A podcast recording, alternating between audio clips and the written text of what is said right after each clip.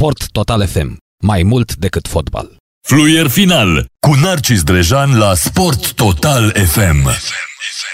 Narcis Drejan își începe emisiunea Fluier Final, iar are 3 ore și are atât de mult timp să ne povestească așa pe scurt despre ce va vorbi astăzi. Bună seara, Narcis, ce faci? Bună seara, Alice, și bine v-am găsit pe voi de la Metropola TV și pe toți telespectatorii postului Metropola TV și evident radioascultătorii Sport Total FM, cei care se pregătesc peste în următoarele 3 ore să ne asculte emisiunea. Nu voi fi singur, voi fi cu colegul de la Bârfe și Sport, de la prânz, cu Sile Liber, Vasile Constantin, fosta voce Europa FM de la Sport. Dar până una alta, dacă mă întreb ce mai fac, așteptăm și noi să vină ziua aceea când vom putea dialoga live unii cu ceilalți, da?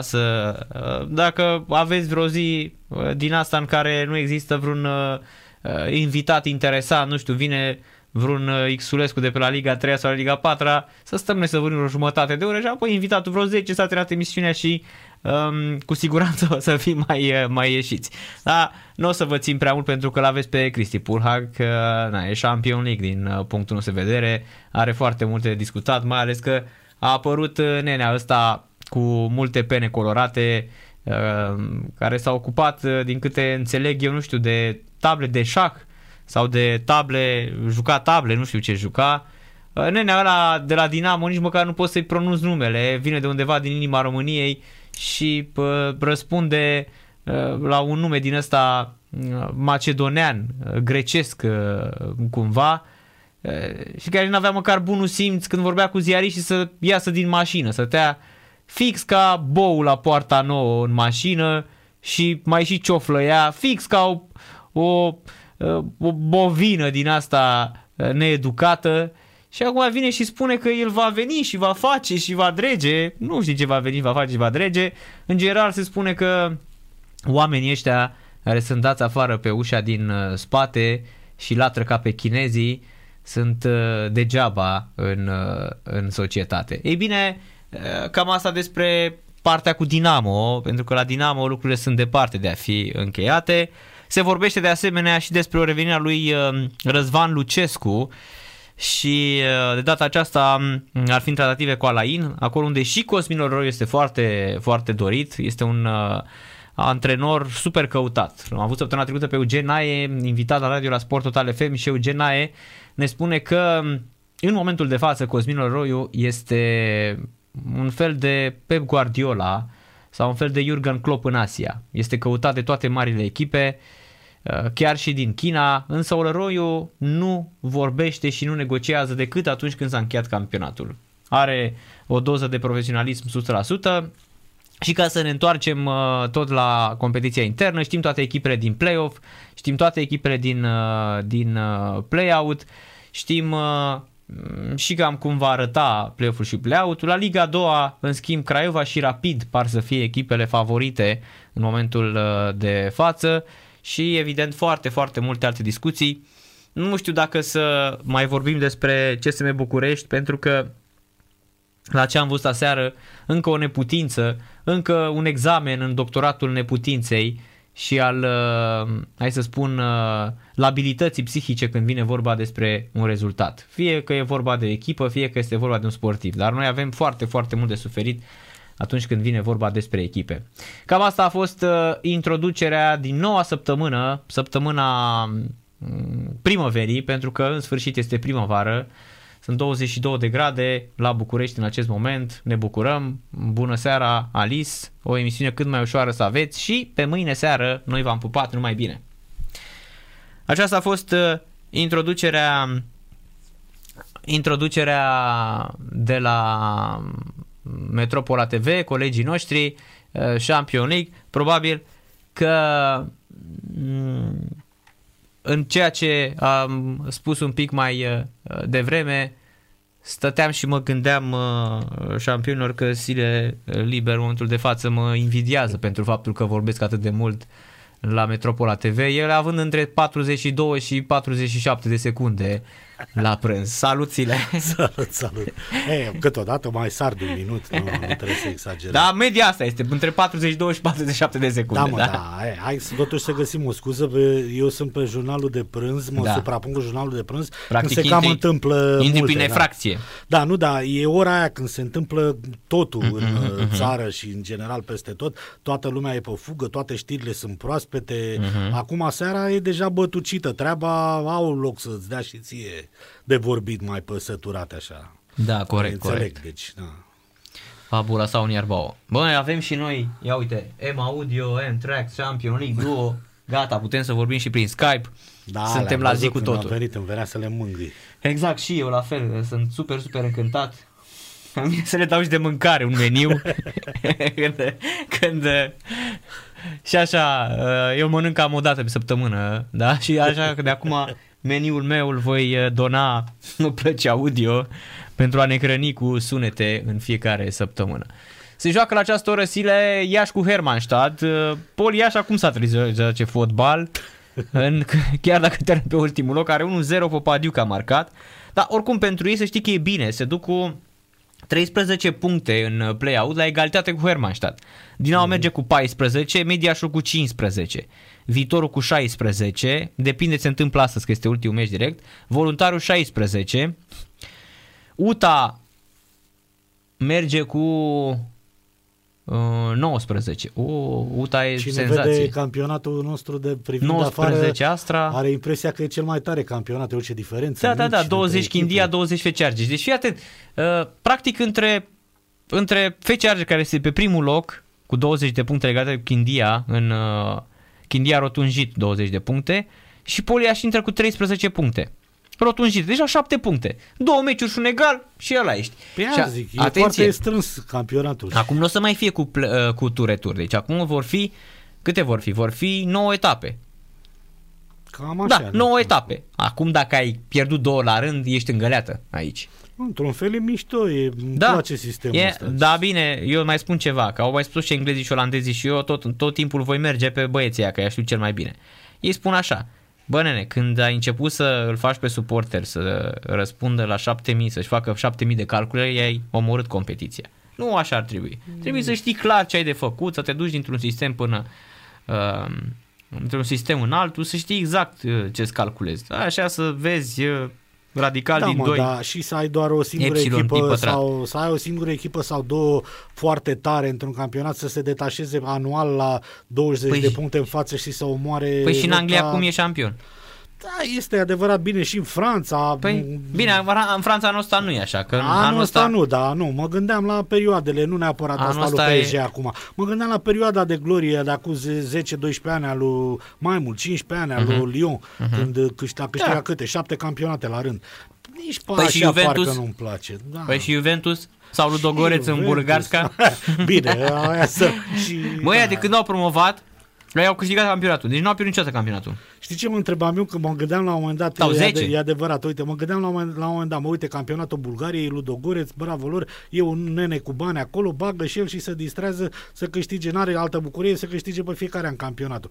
Eu mă gândeam la altceva. Dar de când a promovat, din 2011-2012. Știi ce nu știu eu și nu m-am interesat niciodată? Mă, în campionatul unde au jucat la un moment dat la Tere Grozne, unde câți erau fost? 3 sau 4 români, Mărgăritescu, Florentin Petre, Bancu, așa. Ăia mai aveau și alte echipe în campionat, adică sau erau sparring partner pentru Terek, nu-mi dau seama. Păi nu, mă, nu, de ce? Era în campionatul Moldovei Terek Grozny. Nu, mă, juca în Rusia. Era în campionatul rusesc. Da, deci șampion. Nu, jucau? Nu, șampion, chiar dacă erau din campionatul lor. Nu, șampion, Terek Grozny juca în campionatul Rusiei, la ei, în general toate astea că dacă te uiți sunt din Ingușeția de Nord și se joacă în Rusia, să știi. Adică Grozny care, într-adevăr, este, cum îi spune, capitala Ceceniei și Cecenia este păzită când intri acolo, deci toate granițele Ceceniei, da, sunt păzite de armată. Și mai ales că e o zonă în munți acolo, te duci la Staraia Sunja, da, sau la Parc Național Culturii Imenii, sau la care mai sunt pe acolo Grand Park, Republicanskaya Clinichskaya Bolnița. Unde se bate Kadyrov cu ursul acolo. Acolo, da, exact.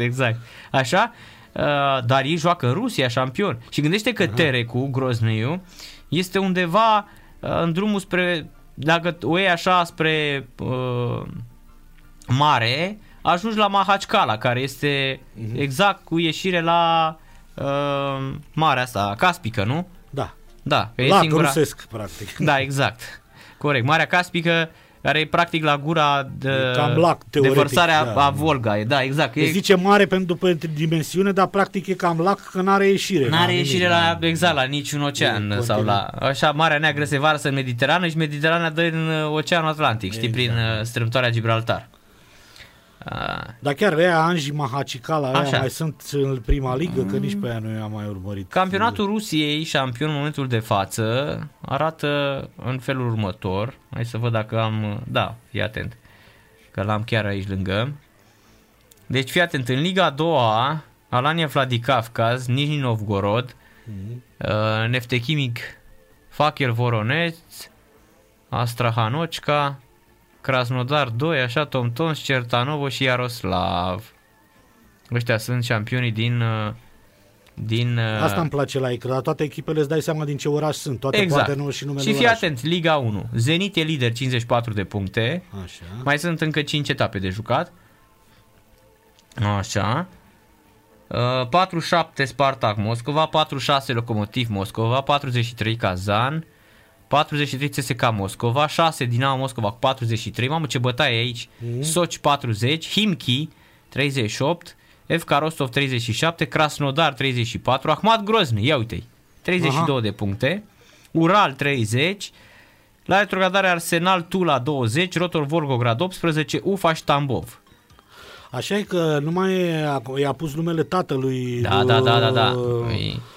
E Ahmad acum, da. Ahmad Grozny are numele. Și stadionul s-a schimbat acum. Păi da, de la taxul care a sărit în aer. Da, l-a aruncat aia în aer. O bombă chiar sub stadion. În stadion, da, așa este. O poveste absolut uitoare, unde au jucat Mărgăritescu, Florentin Petre și Pancu. Daniel Pancu. Iar îi punea să joace Hora la petrecerea aia sau nu mișca nimeni acolo. Îi striga Kadyrov, Rumunski este echipa statului. Directorul echipei este Magomed Audov. Bine, a statul sunt eu, știi cum e la ei. Deci, păi da, Daudov ăsta este, cum îi spune, este șeful Parlamentului Cecen, a Republicii Celei de-a patra convenții, cum sunt ei acum, da, și a fost din 2015, da, este o figură militară și este și șeful echipei de fotbal. Magomed Hozakhmedovici Daudov. Aha, deci ăsta e un fel de mâna dreaptă a lui Kadyrov, cum ar veni, pe linie sportivă. Cam cum își pusese Gaddafi. El e și șeful... cum îi spune el, este și șeful Parlamentului, știi, și al echipei de fotbal. Aha, deci cam cum își pusese Gaddafi băieții, unul era șef la Federație de Fotbal, altul șef la Comitetul Olimpic și Sportiv, altul fotbalist prin Italia, nu știi că erau pe sarcini toți băieții lui Gaddafi, erau pe linia. Am poză, eu n-am pus niciodată pe Facebook, pentru că mi-a fost frică, sincer. Am poză cu Saadi Gaddafi, care a fost la Perugia. Da, am poză cu el șampion. Dar n-am pus niciodată pe Facebook. De fapt, am pus-o pe Facebook prin 2009 așa sau 2010. Am făcut în 2004 sau 2005 am făcut poza. Așa. Ei, și când l-au garotat pe taică-so, pe Muammar Gaddafi, și a apărut nebunia aia, cred că în 2011. Și i-au arestat copiii și din astea. Apropo, despre asta nu se mai știe nimic. Doar că a fost tare. Gaddafi, nu, am impresia că a fost o figură la ei, ceva echivalent cu Valentin Ceaușescu la noi. Adică nu prea, n-a fost antipatizat de popor. Păi a fost arestat șampion. Păi toți au fost arestați. Păi nu, dar pe ăsta l-au chinuit prin închisori și prin astea. Și acum nu știu dacă mai e ceva cu el. Pe Saadi. Ia, hai să căutăm. Așa, și eu am scos poza, mă, pentru că mi-a fost teamă că o să... Da, sunt mulți nebuni și în România, n-ai de unde să spune. Și am scos poza. Păi nu, dacă dădeau oia căutare și având profilul de Facebook public, cu siguranță... Da, nu ești nici suedez la față, nici tu... Exact, imediat ziceau, ia uite-l pe ăsta, fii atent, transfugul ăsta de la noi. De să știe că el, ăla e bronz de dolj. Exact. Nu e de Sahara. De Dăbuleni și de Castranova și Ostroveni. Exact. Nu, dar Saadivi se pare că așa a apucat să joace pe la Champion, dar au apărut filmulețe cu el torturat. Oh, oribil. Și la noi au fost împenit astea, îți mai amintești că după Revoluție i arestaseră, i-au ținut reținuți, au fost reținuți toți copiii lui Ceaușescu. Dar a fost un filmuleț când îl băteau la picioare, nu știu dacă ai văzut. Aha. Da, așa. Poate pentru faptele fraților, că ăia la Tripoli, că așa. Tâmpenii de astea. Da, ci că în 2018 a scăpat de un proces, a fost declarat nevinovat, căci că l-ar fi omorât pe fotbalistul Bashir. A fost amendat cu 500 de dinari libieni și suspendat pe un an pentru că a fost prins beat la volan. Da, deci vine din astea. Exact cum s-a întâmplat la noi, dacă stai să te uiți la diferență de 20 de ani, mai ții minte că și la noi după Revoluție imediat i-au reținut pe toți, inclusiv pe Zoe. Pe urmă le-au dat drumul imediat, evident că n-aveau nicio... Dar Zoe a murit parcă, nu? Da, Zoe a murit, mai trăiește doar Valentin. Valentin știu. În rest, nu știu că i-au reținut pe toți, pe urmă și-au dat seama probabil, bă, stai așa că totuși n-aveau nicio probă până la urmă și dacă îți amintești bine că a trăit destul de mult timp după aia, cât a murit, acum vreo 6-7 ani, avocata, cum o cheamă, doamna în vârstă, excentrică, Paula Iacob, așa, care l-a apărat inclusiv pe Nicu Ceaușescu după Revoluție. Vrei să-ți povestesc una cu Paula Iacob să mor de râs? Stai așa să termin ideea. Paula Iacob, nu știi că spunea că și pe Nicușor l-au ținut destul de puțin și până la urmă, după ce au perpelit 11.000 de posibile acuzații, l-au ținut pentru nerespectarea armelor și munițiilor. Nu știu câte au dat condamnare, un an, doi. Oricum era bolnav, copt, a crăpat până la urmă de ciroză, nu mai știu de ce. Și nici aia nu stătea în picioare acuzația, pentru că i-au găsit acasă la Sibiu niște arme de vânătoare pentru care într-adevăr n-avea acte, dar pentru care nu s-a dovedit niciodată că le-ar fi folosit. Înțelegi? Ceva de genul ăsta. Da. Și bă, ăstoralții le-au dat drumul, așa probabil s-a întâmplat și cu copiii lui Gaddafi. L-au luat la grămadă și pe ăsta, fiindcă frații lui i-au făcut tâmpenici. În fine, zic cu Paula Iacob, așa, să râde și lumea. Eram la o emisiune la Realitatea TV cu Dorin Chioțea, cu Paula Iacob și emisiunea era moderată de Saviana Rusu, zic bine? Habar n-am, nu știu. Stai să caut. Stai ca să nu... Cred că Saviana Rusu făcea emisiunea. Da, Saviana Rusu, uite, am găsit-o. Ea este... Exact, ea este cu Saviana Rusu. Făceam emisiunea la Realitatea, eram invitați eu, Dorin Chioțea și Paula Iacob. Și vorbeam despre echipa națională, nu mai știu, luase bătaie România, cred că s-au făcut egal cu Ungaria, cred că asta a fost tema discuției. Am vorbit despre echipa națională și era și Paula Iacob invitată.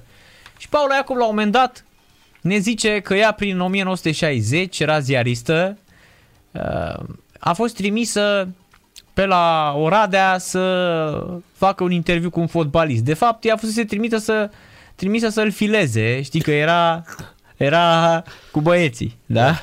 Era securistă, era informatoare. Era și recunoscut. Da, era informatoare.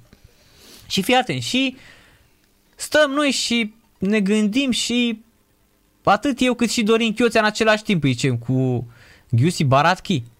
Nu, Baratchi, zice ea. Bine, și la un moment dat, de aici, din momentul ăsta, noi începem să vorbim, doamna Iacob cade așa pe gânduri, nu mai zice nimic în emisiune, avea impresia că contemplează, da, sau că doarme. La pauză zice, vreau și eu niște apă cu bule, la care Dorin Chioțea zice, doamna Iacob, să știți că aici nu e la RTV unde curge Pepsi la robinet, aici la Realitatea nu avem bani, vă aducem apă plată. A trimis pe cineva acolo unde aveau sediile la aeroport să ia o apă cu bule. Sau de la un automat din aia. Au luat apă cu bule, începe emisiunea. Mă, cred că au trecut 40 de minute în care doamna Iacob n-a spus nimica. Și la un moment dat doamna Iacob o auzi. Băieți, mi-am amintit cum îl cheamă pe fotbalist la care am fost eu, că îl trimiteau și că să povestească. Noi am dat, de ce v-au trimis ei acolo? Păi să mă întrebe dacă... noi, dacă el bea, dacă avea probleme cu alcoolul și astea, ar trebui să îți dai seama, ți-am spus eu, să-l fileze. Așa. Și cum îl cheamă doamna Iacob? Barat îl cheamă. Săraca, da. Nu mai știu, că am mai trăit cred că puțin de atunci, vreo 2-3 ani. Da, a fost o excentrică. Adică noi i-a spus că e vorba de Barat, dar nu. Dar a stat ea și s-a gândit la un moment dat. Gata, știu, e Baratki. E Iuliu Baratki. Dar noi am zis Giussi Baratki și... Bine, la aia cu alcoolul nimerise, că săracul Giussi era șampion. De acolo, de acolo s-a și dus șampion. Păi fuma câte 40 curățat. De țigări pe zi. Da, păi știu că zicea răposatul Dobrin la un moment. Și Ioan Chirilă. Da, zicea răposatul Dobrin la un moment, dacă Baratki îl depășea cu mult. Că știu că tot băteau diverși la cap, da, și zicea, pe Dobrin să-l lase mai moale. Că... Da, povestea Dobrin, exact, era o poveste foarte interesantă. Tot minunea blondă îi se spunea și lui Giussi Baratki, așa cum i s-a spus și lui Ilie Balaci, și avea doar 4 clase, știi, nu? Asta nu știam. Avea doar 4 clase, nu făcuse școală deloc, juca fotbal la greu. Asta fusese în familie săracă. Da, în 38 a fost arestat la ordinul prefectului Capitalei, Gabriel Marinescu de atunci. A marcat un gol cu Venus și... S-au bucurat la restaurantul Luther de atunci, unde cânta Maria Tănase, lângă Gara de Nord. Și Baratki, cu Rafinski și cu încă vreo 2 de la Rapid, au fost arestați fără nicio explicație. Și Costică Ardeleanu a cerut rejucarea meciului.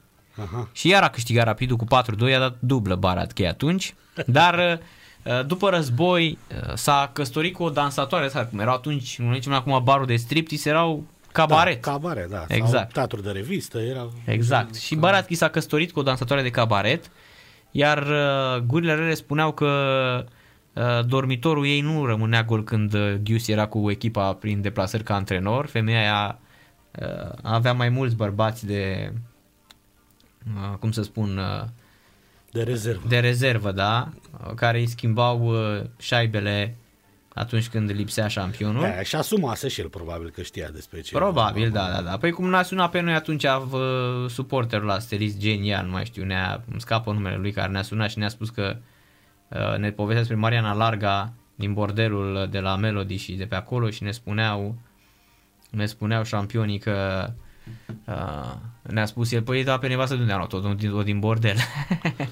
Așa. Da, ale erau și... vremurile. Da, pufuia câte 40-50 de țigări pe zi și la un moment dat a povestit Costea, cum îl chema, mă? Florică, cum îl chema? Nu știu ce a fost. Costea și nu mai știu cum, în fine. Da, exact, a jucat cu el. Da, și povestea că fuma câte 40-50 de țigări pe zi. Îl simțeam că atunci când era cu paharul în mână suferea după o iubire pierdută pe undeva, într-o mahala din Oradea. Eu plecam în miez de noapte, iar el rămânea cu paharul în mână privind în gol. Cred că nici măcar nu observa când dispărea, îmi spunea Costea atunci. Și la 51-52 de ani cred că a murit. Era... Pe patul unui spital, ciroză, foarte, foarte multe afecțiuni. Da. Era tutun atunci, adică nu te jucai și băutura, era nenorocire, îți dai seama că nu-și permiteau toți. Cred că erau curate atunci șampioni. Erau curate că nu aveau daosuri chimice, dar îți dai seama că în rest era drachiu din ăla, dar avea minim 45 de grade, iar tutunul era, îți dai seama ce calitate, că nu ajungea la noi... calitatea întâi. Erau pe 3 calități, mi-amintesc, de la mat.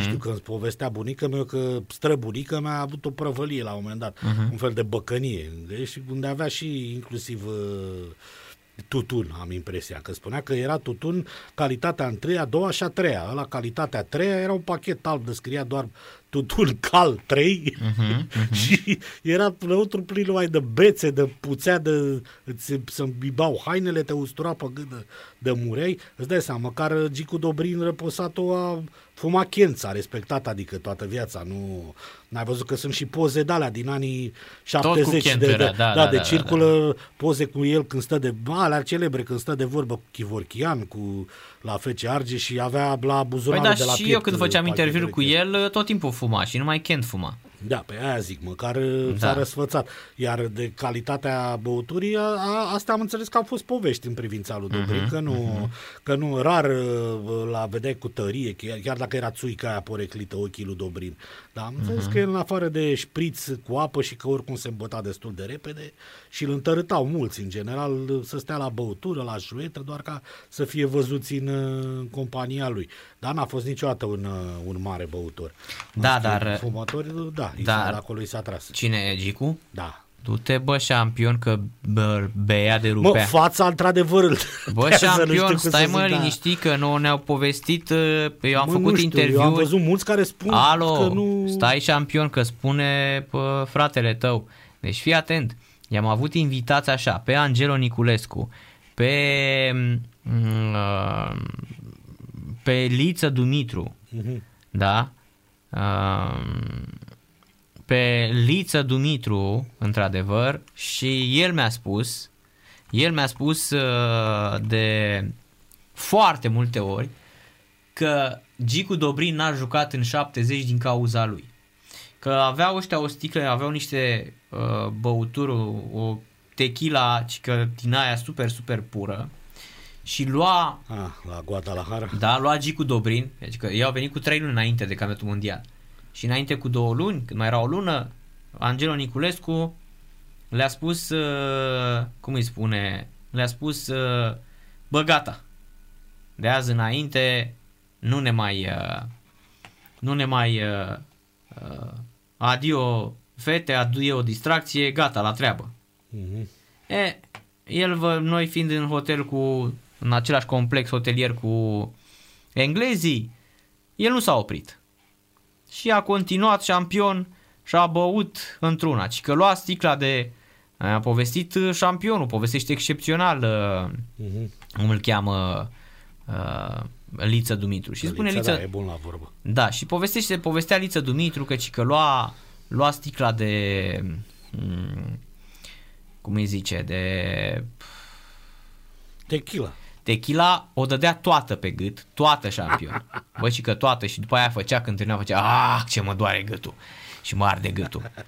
Deci ne povestea Liță. Așa, toate la fel și Angelo Niculescu, în ultimii ani de viață, recunoștea că, de fapt, din cauza lui n-a jucat Dobrin, pentru că nu s-a oprit din distracție. El fiind mai domn. Dar Liță Dumitru ne-a spus clar că el nu s-a oprit. El a băut fiecare zi. Și bea de rupea, nu așa. Da, noi l-am auzit tot pe răposatul Halagian, în care spunea că cel puțin cât a lucrat cu el, nu l-a văzut niciodată cu tării multe. Sau șampion nu putea să trăiască fără, îmi spunea și Liță Dumitru, că nu putea fără și venea la antrenament, era ciupit rău de tot, înțelegi? Adică că nu te puteai înțelege cu el, ce să facă? El nu putea, deci nu era chiar alcoolic, adică mi-a spus-o... Deci să nu cred pe Liță Dumitru. Bă, Liță Dumitru totuși era Champions League, știi? Da, dar uite, mi se pare ciudat că n-au spus cei care ar fi avut interesul la un moment dat. De ce? Păi stai, ce interes aibă Champions? Nu, mă gândesc așa că a avut destul de mulți dușmani. La un moment dat se spune că l-ar fi lucrat cei de la Dinamo, știi cum e? Erau zvonurile alea, folclor urban, că l-ar fi lucrat Lucescu cu Dino și cu restul care făceau legea la echipa națională. Mă gândesc că dacă ar fi fost așa, ar fi apărut zvonurile astea urâte despre el mai de mult sau le-ar fi dat cumva voalat cu peretele cei care nu l-au avut la pipotă în perioada aia. Crezi? Mă gândesc. De ce n-ar fi făcut-o, adică, dacă ar fi fost atât de evident? Crezi că ar fi ratat unul dintre dușmani? Nu știu, că probabil, dar de ce dușman? Că până la urmă stai așa, dușman, că el... Vorba vine, asta dușman, zic că el nu cred că ar fi avut la vremea respectivă. Erau rivalități fotbalistice, sunt convins că erau prieteni. Asta ai văzut, știu, când a murit Dobrin, ai văzut pe Dinu că plângea cu niște lacrimi sincere și... Păi aia zic, șampion, nu cred că aveau ei... Clar că s-au stimat, dar mă gândeam că erau rivalități din astea, cum a fost atunci când a câștigat Argeșul campionatul și a bătut pe Dinamo în ultimele minute. Îți dai seama că l-ar fi mâncat în momentul ăla. Da, mă, dar au trecut ani. Au trecut, e adevărat. Știi, și ce să spui? Mai ales că el a ținut-o pe linia asta, știi, nu s-a liniștit. Că dacă s-ar fi liniștit, probabil apăreau și oamenii și să-i spună, bă, stai puțin, că uite, dacă erai așa și pe dincolo, nu mai aveam noi probleme cu tine. Da, bine, e adevărat că e foarte adevărat că nu ajută nici fața, aia e. Deși asta e foarte înșelătoare, pentru că chestia cu fața, uite, de exemplu, nimeni nu-l crede pe Nicolae Văcăroiu, că nu e băutor, deși tot așa, marea majoritate spun că, domne, nu l-a văzut nimeni niciodată prin cârciu sau bâlbuindu-se, sau, dar nu-l ajută fața, na, ce să spun. De fapt vorbesc că m-am dus prea departe. Uite-te la Viorel Hizu, care tot așa are moaca aia boțită, dar e chiar un ascet. Hizo n-a fumat, n-a băut în viața lui nimic. Hizo a fost cu minte. Exact, dar are fața aia boțită, așa, cu cearcăne, cu așa, te duce cu gândul. Deci, cum a fost... Merau și la Craiova Maxima, că ne spuneau și ăștia care trosneau de rupeau, știi? Da, cum a fost la noi, unul dintre penultimul premier PSD-ist, Tudose. Na, tot așa. Nu l-ajută fața. Și asta e adevărat, da. Că la el poate sărac o fi abstinent, eu știu, dar nu-l te crede nimeni.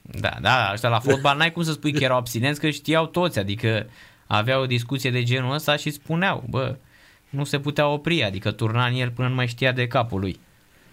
Știi? Da, nu știu, aveau probabil un fizic de excepție sau reușeau să facă față, ori era atât de scăzut nivelul campionatului cât reușeau să facă față și așa, că mă gândesc la multe exemple de băutori în fotbal, hai să nu folosesc cuvinte grele sau jignitoare, să nu spunem bețivi, sau de amatori de alcool, care nu s-au dădeau la o parte niciodată de la un pahar, chiar și înaintea meciurilor, chiar și după. Se știu și cei de la Steaua din perioada anilor 80, așa este, și de peste tot, corect.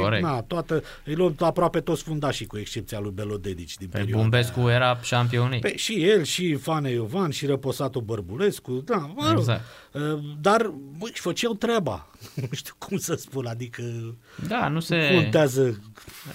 Era o diferență, nu știi când, mai ții minte când venise la Nicolici ăla de vomita pe geamul taxiului. Și să nu ținea la îți dai seama. Te mai faci și de rahat, știi? Măcar nici nu știi să bei, vorba lui Cornel. A zis bine, nu mai știu cine, cred că Dinu a zis atunci când parcă ești. Dinu, a zis că ești de astăzi, zici să nici să beam, nu știe. Exact. Amintesc că a fost o fază din asta asemănătoare la un moment dat la Ruibii, acum cred că mai mult de 10-12 ani, că mi-amintesc că făcea Gabi Maricescu mișto de mine atunci, imediat după ce a plecat de la conducerea Federației de Rugby Octavian Morariu, a plecat în sensul că a fost avansat, s-a dus ceva prin... l-a pus șef la COSR, mi se pare, pe urmă la Comitetul Olimpic și pe urmă a plecat în străinătate. În fine, și a venit imediat după el, dar uite, îmi scapă numele, acum nu mai îmi dau seama, era un tip școlit, care tot așa fusese ruibist, cu ochelare, așa, cu prestanță, semăna un pic cu Muguri Sărescu, dar îmi scapă numele acum, președinte al Federației de Rugby, foarte bun vorbitor, și o să caut în pauză și o să vă zic după aia. Și a fost la un moment dat un meci între ăsta tradițional, Steaua cu Dinamo, în care, parcă Steaua cu Dinamo, da, s-au bătut în ultimul hal pe teren, s-au luat la bătaie, nu știu de la ce, nu neapărat de la o violență, și au dat pumn, picioare, și știi că la rugby violențele se pedepsesc foarte drastic. Așa este. E ca la fotbal, acolo se dau suspendări de la 5-6 etape în sus. Și a făcut ședință la Comitetul Executiv al Federației Române de Rugby și i-au suspendat, mi se pare că pe toți, cu excepția vreo 2. S-au luat după imagini, video, și au fost vreo 2 care au încercat să-i despartă. În rest le-au dat între 10 și 13 etape, ceva de genul ăsta. Ceea ce însemna enorm, în orice sport. Că se termina campionatul, practic la jumatea sezonului erau out deja. Și l-am sunat atunci, țin minte, și l-am întrebat pe președintele Federației, dom'le, dar totuși nu cam că echipele astea poate n-au rezerve, acum o să prăbușească. Și domnule, merită, noi nu tolerăm violențele, că de-aia e rugby, că mi-a dat exemplu, dumneavoastră ați văzut cum arată crampoanele la pilieri și la mijlocași, la linia a doua, la rugby, că sunt niște crampoane din alea la călcâie de între 7 și 9 centimetri sunt permise. Dacă s-ar pune să se ia la picioare cu alea, s-ar omorâ la propriu. Și spunea, și al doilea, vreți să vă spun ceva, m-au enervat și personal, pentru că față de aia din generația mea din anii 70-80, ăștia nici să se bată, nu știu, domne. Deci noi când, la noi când ieșea cât o bătaie pe teren, domne, dădeai un pumn, cădea omul, nu se mai ridica. Acum zici că sunt domnișoare, făceam, mă uitam pe imaginile alea cu ei bătându-se și mi se făcea rușine, venea să le fac, să le pun cât o poșetă din mână. Zicea că dădeau ca după muște, ziceai că dau muștele afară. Cum a apărut ăștia să vorbească și despre bătaia, când au sărit aia să-l linșeze pe... nu știu, pe Galamaz, când au sărit atunci jucătorii Stelei, nu știi, era la Martinovi sau cum îl chema. Da, Martinovi, era sârbul ăla, a sărit cu picioarele. Da, a sărit pe lângă, nu știi. Da. Și zici de Șerdean ăsta, mă, care spune că se întoarce la DDB. La ce se întoarcă? De ce se întoarcă? Ce să facă? Păi da, el nu a garantat pentru impostorul ăla de Cortazero. Ba da, dar nu știu ce să zic, că uite, mă uit la el și dacă dai, uite, de curiozitate să vede dacă îmi dai dreptate, dai pe ProSport, dai la toate știri, cele mai noi știri. Așa. Și este la un moment dat pe rândul primul, 1, 2, 3, pe rândul al treilea, a treia de la stânga la dreapta. E o poză cu el cu un fular pus strâmb la gât, când stă între doi dinamoviști tot cu fulare. Și titlul articolului este: Dorin Șerdean confirmă ProSport, mă voi întoarce la Dinamo. Toți vor plăti în fața legii pentru ceea ce mi-au făcut. Ai găsit articolul? Nu l-am găsit, dar te ascult. Îmi pare rău că n-ai găsit articolul, pentru că poza era interesantă. Pentru că le-aș dori dinamoviștilor să le dea Dumnezeu atâta tărie în continuare pe teren cât are nasturele de la sacoul lui Șerdean, prins pe jumătatea burții. Deci dacă n-ai găsit poza aia, degeaba. Este cu el, are o privire din asta așa cam ca al lui Galamaz, îngrășat cu vreo 50 de chile, cu fularul pus așa, care atârnă într-o parte până la nivelul curelei și în partea altă până la nivelul nasturelui și strâns așa cu forța nasturele ăla de la sacău. Da, deci mi-aș dori să am tăria nasturele ăla. Cred că dacă îl înjuri și se înfoaie un pic, odată te împușcă cu nasturele. Să reziști eroic. Da. Sare nasturele ăla și face gaură prin tine. Da, nu știu ce să... Nu mi inspiră nimic... Dânsul, nu știu Șerdean, ce da. Poate nici mie șampion, dar de ce să vii așa cu tupeul ăsta fantastic? Nu știu, poate ca un pechinez din ăsta să latre, să urle. Tipul ăla de bonom, care poate o fi băiat de treabă, eu nu vreau să jignesc pe nimeni. Care mă de treabă, că ne-am zis că needucat era, că el când a venit ziariștii să te ia în mașină și de-a interviu din mașină. Da, aia n-a avut...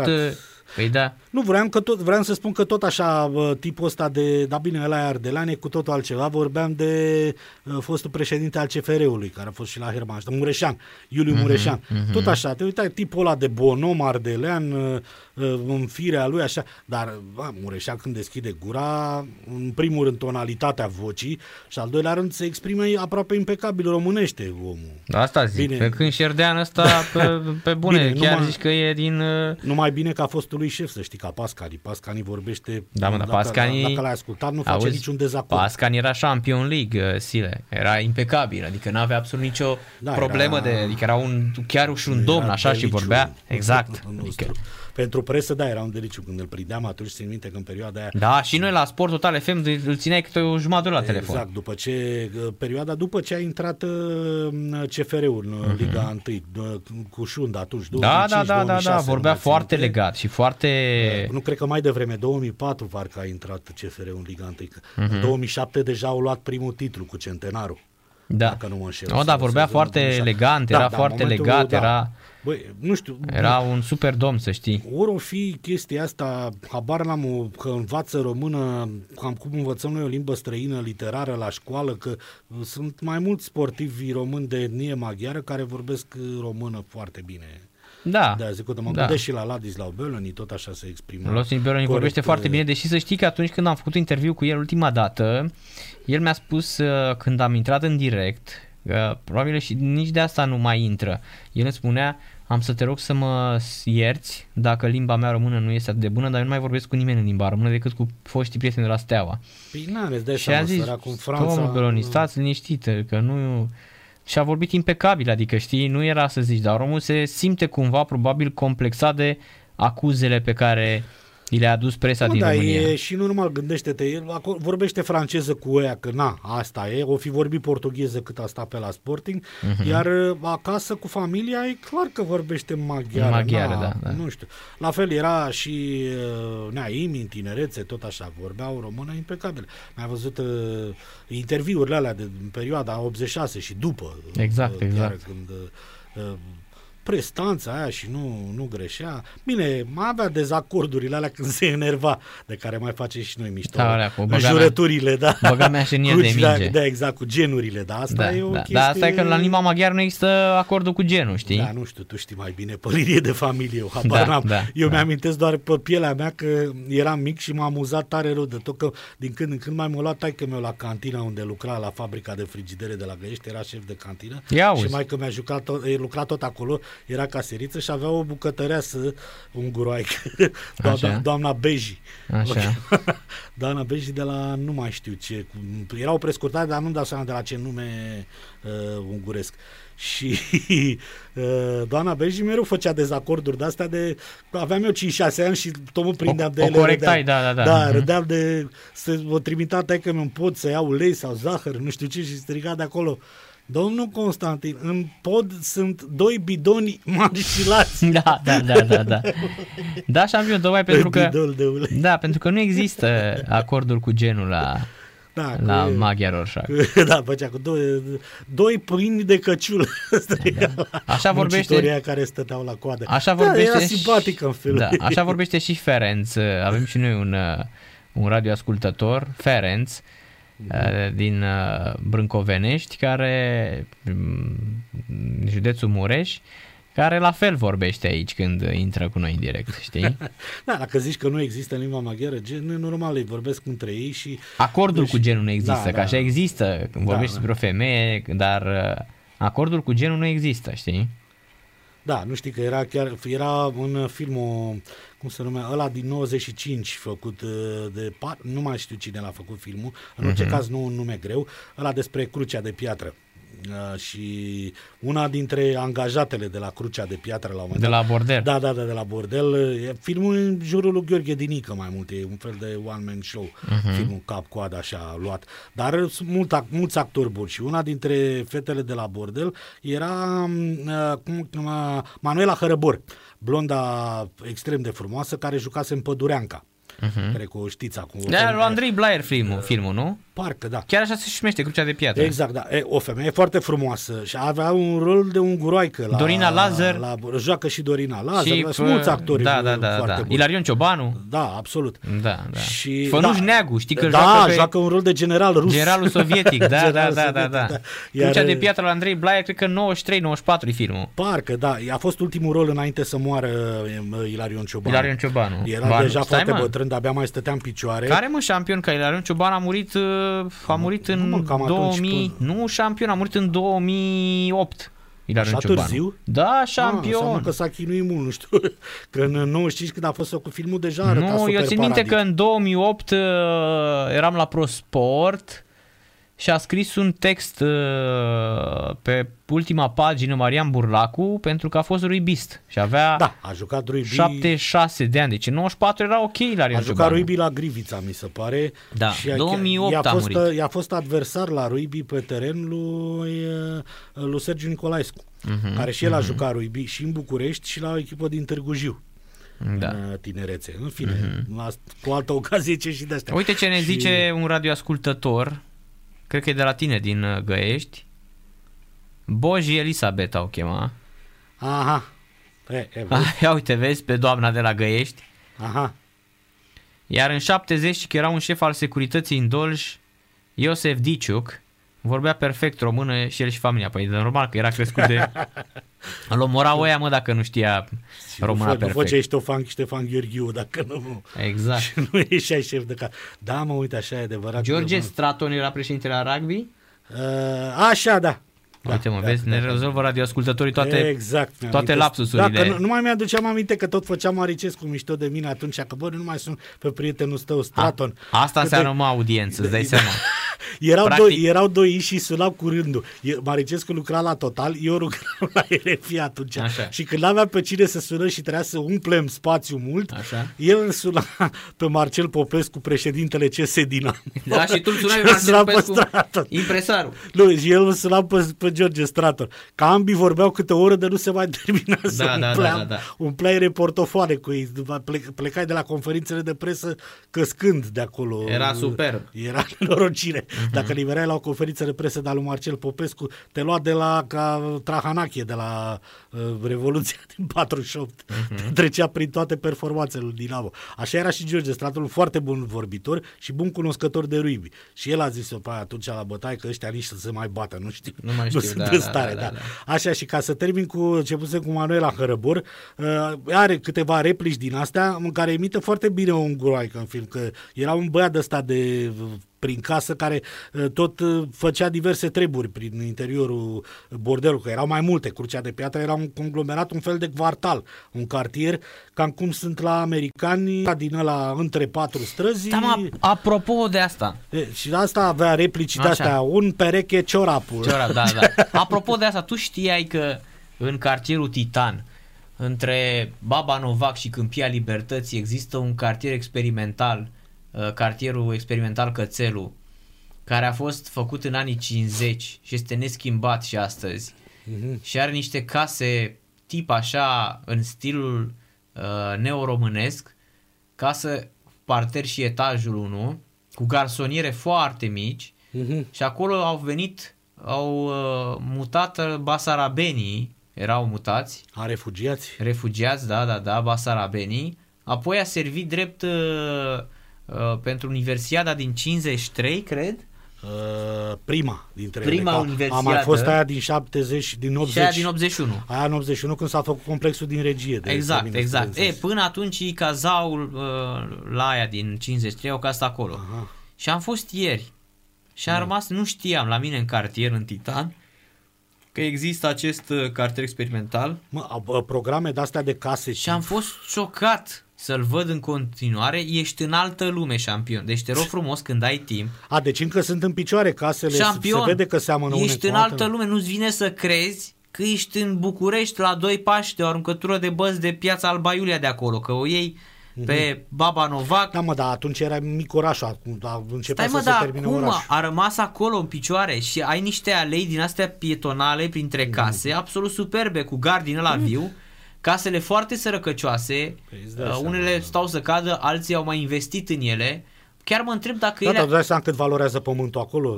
Da, șampion, dar nu știi să faci, că nu cred că poți să-l dărâm, că ăla este al sectorului 3, mă gândesc. Da, pentru că pe ele scrie blocuri. Da, nu știu, dar sunt proprietari multipli și atunci e complicat. Habar n-am, pentru sau că sunt... Sau fi fost din alea, știi că nu erau apartamente proprietate personală pe vremea lui Ceaușescu, erau rare. Erau închiriate de la Icral, cum ar veni, sau de la ce... Nu era al tău apartament. Așa e, da, sau ți-l puteai cumpăra... Rea de PFL-ul, cum era la județ. Îl puteai cumpăra în rate, dar greu trecua să obțineai aprobare, e foarte greu. Nu știi că după Revoluție a dat drumul Iliescu imediat, deci a cumpărat pe nimica toate apartamentele. Dar spun, du-te acolo, îți spun, este altă lume. Nu-ți vine să crezi că ești în centrul Bucureștiului aproape. Deci este ceva superb. E de fenomenal. Zone din astea cu case tip. Știu că au existat proiecte mai multe. Nu știi cum erau casele pentru ceferiști. Alea puse de obicei pe lângă gări. Exact. În aproape toate gările. Când pleci de la București spre Craiova, că ai fost de atâtea ori cu trenul, ai văzut că inclusiv la mine, la Găiești, inclusiv la Titu, înainte și după gare, sunt pe partea cu casele, gara, sunt niște case de alea cu roșiatice, din cărămidă aparentă, netencuite pe afară. Da, corect. Care sunt identice. Alea erau făcute pentru ceferiștii aduși care să aibă grijă de gară. Se numeau dormitoarele CFR. Exact. Erau din alea în oglindă. Erau în stânga și în dreapta, la fel, tot un fel de garsonire, bănuiesc. Sau maximum două camere. Exact. În curți identice și puse toate una după alta, lângă gară, de obicei de-a lungul căi ferate. Dacă aveau trotuar bine... Așa erau, corect. Poteci. Și există și acum. Și la mine mai sunt încă vreo dormitoarele CFR. CFR, Champions League. Exact. E, așa, după principiul ăsta, ar fi făcut, dacă l-am făcut în 50, în 53, cum spui tu, înseamnă că am fost într-adevăr pentru cei dinspre Basarabia. Păi nu, în 50 au fost făcut imediat și erau pentru că am căutat, am început și să caut după refugiații ce... au fost mai mulți dinspre partea aia. Dar... Champions, da, este fabulos, crede-mă, era ceva uluitor acolo. Eu am prins, de exemplu, în zonă, în partea de sud a țării, Dâmbovița, Argeș, în partea aia sunt foarte mulți, au prins refugiați.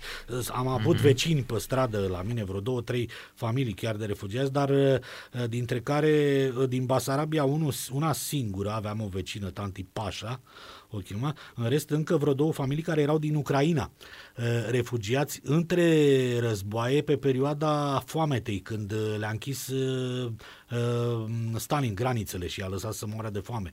Nu știi că a fost atunci un genocid practic în Ucraina, nu se spune că au murit peste 1 milion. Păi și cum a fost și după în Basarabia, după masacrul de la Fântâna Albă, după aceea foametea din 46, 47, 48... Da, bine, a fost și spre România, a fost în toată zona Moldovei. Da, a fost și secetă. A fost din cauza secetei, da. Dar nu numai din cauza secetei, și din cauza...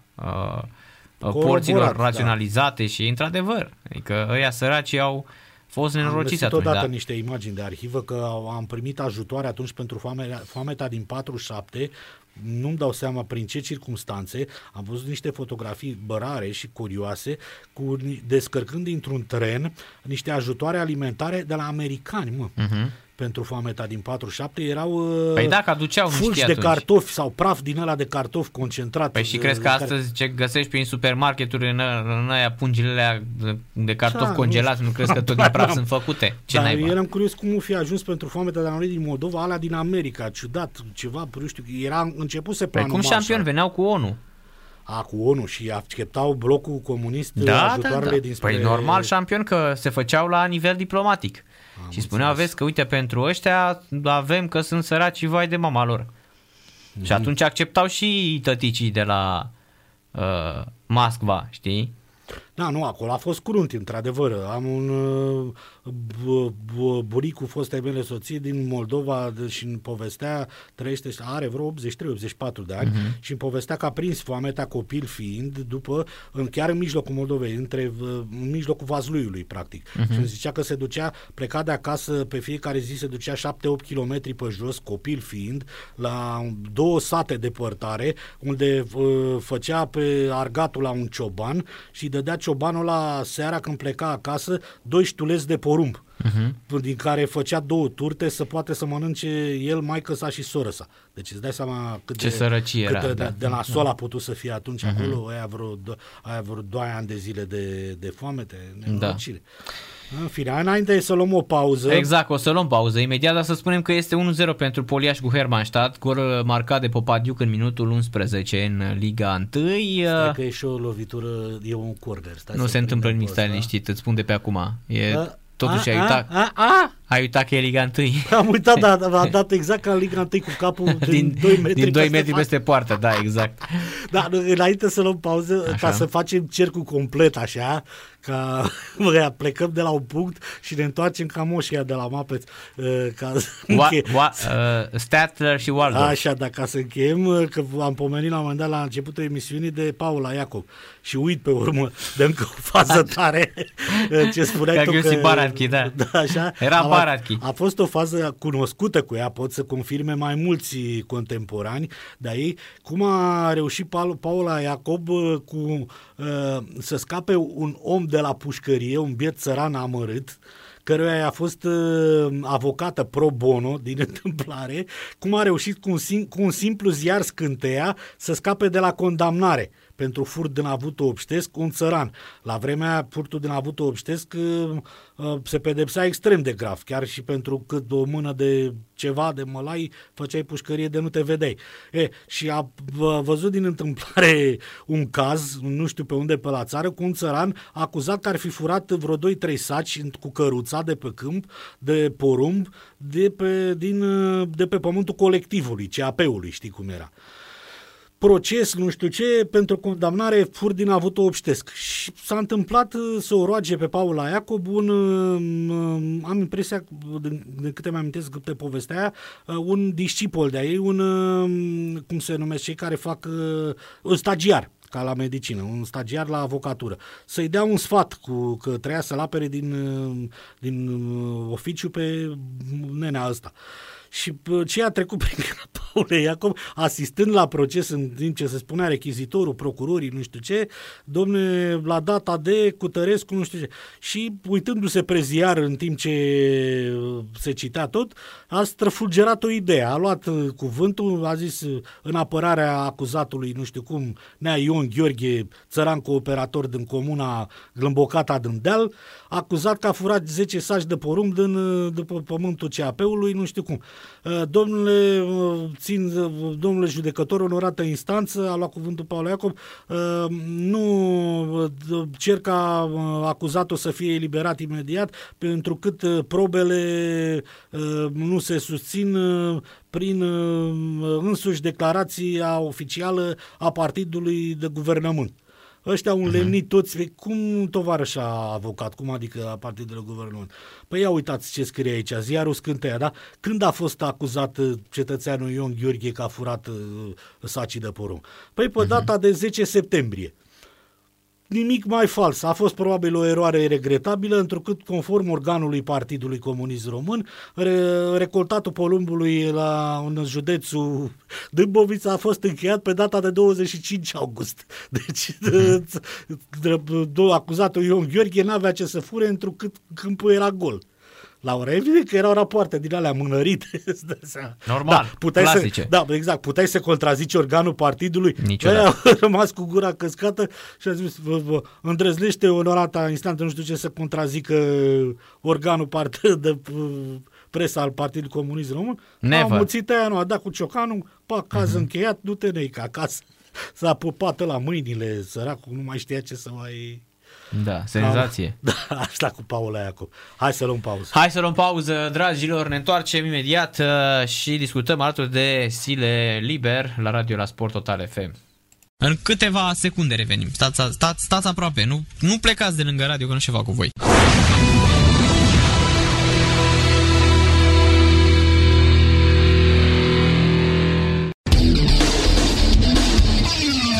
Sport Total FM, mai mult decât fotbal. Nemții de la Crematory, Temple of Love, la radio, la Sport Total FM. Știu că ne întreabă foarte mulți, au început mulți de tot să ne scrie de satanele de altă dată. E bine, trupa Crematory s-a desfințat în 2002, dar s-a reunit în 2004. Care și cântă și astăzi, i-am și văzut live. Evident, ca gen melodic death metal, la început cântau doar death metal, iar aveam niște din ăștia, niște lăutari care atunci când vorbeai despre muzica metal, spuneau muzica metal. Dar ei știau despre, adică studiaseră, știi? Poate erau pe metamfetamină. Da, și nu spuneau metal, știi, spuneau metal. Dar erau lăutari, însă știau despre ce, adică dacă le spuneai de Crematorii și de Metallica și de astea, știau, se știa, adică nu erau topiți în cadă, că mai sunt și din ăștia. Dar ce mă, că eu știu lăutarii care, lăutari, adică cântă la chitară electrică în formații din astea de restaurant sau de cântă pe litoral la terase, nu știu ce, dar în particular sunt extraordinar de buni chitariști, ar făcea față, exersează în privat, cântă acasă rock de toate, ar făcea față orul de cu succes, dar săracii n-au unde și trebuie să trăiască și din ceva la urmă. Exact. Ai, nu știi că ne povestea la un moment dat fostul coleg la Mândurora, dar separat, zi-mă, ce lapsus am acum, Robert Turcescu. Așa, aoleu, ce fost coleg, mă, nu mă lua cu fost coleg, că încep acum și fac ca toți dracii când îmi spui despre... nu știi că și ea a cântat într-o formație de asta la Pitești, da, și mai știe să cânte la chitară. Și zicea că s-a lăsat de rock după ce a spus un prieten care era lăutar și cânta la chitară într-o formație de manele, i-a zis, apucă-te, mă, de altceva, că altfel o să ajungi ca mine la bătrânețe să asculți acasă de Flappard și să cânti să mărită mona. Da. Hai să vedem dacă merge Skype-ul și cred că merge. Bună seara, Mihai! Bună seara, Arci! Champions League! Este, bă, România este! Cred că în curând o să facem și noi, avem și o cameră aici, trebuie să învăț să o conectez, să ne vezi și tu pe noi, nu doar noi pe tine. Bine că... Aolo, s-aude ca în gară, dă-i mai încet.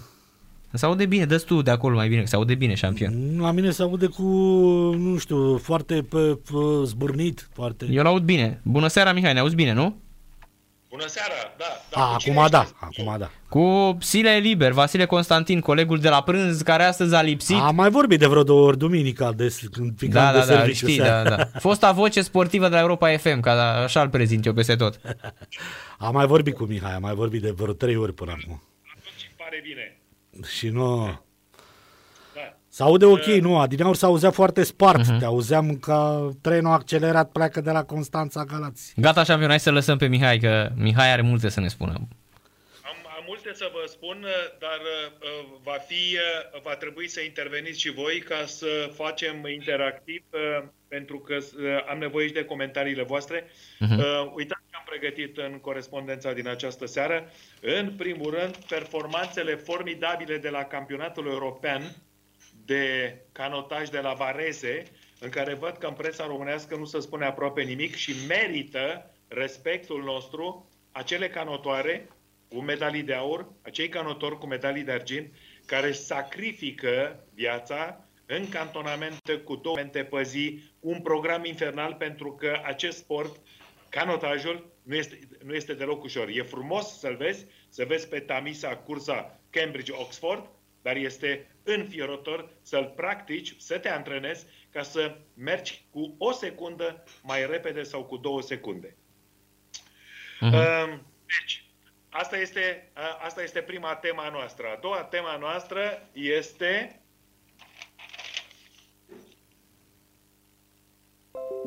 conflictul de la Bayern München. Da. Ce se întâmplă acolo? Poftim? Ce se întâmplă la Bayern München? Veți afla imediat. Și apoi am știri interesante din campionatele occidentale, înaintea semifinalelor din sferturilor de finală din Liga Campionilor. Avem povești frumoase cu... Îl vedeți? Messi. Lionel Messi. Cu Mbappé. Îl vedeți? Cu Neymar. Și cu Erling Haaland. Așa, bun. Și la sfârșit avem și o reacție despre doping și aici o să vă întreb pe voi. Dar haideți să începem cu campionatele europene de canotaj de la Varese. Varese e un oraș foarte frumos în nordul Italiei, lângă Milano, în zona italiano-elvețiană. Climă foarte bună datorită alpilor, sănătoasă, lac, iată un lac alpin și aici au avut loc întrecerile acestei ediții, care servește de fapt ca un turneu preolimpic. Nu avem nicio știre negativă despre doping, avem numai știri pozitive, victorii, performanțe și în special despre România. Și începem cu fetele, ladies first. Și aici avem aur la femei, la schimb dublu, Nicoleta Ancuța Botnar cu Simona Gianina Radiș. Iată, cele două au cucerit primul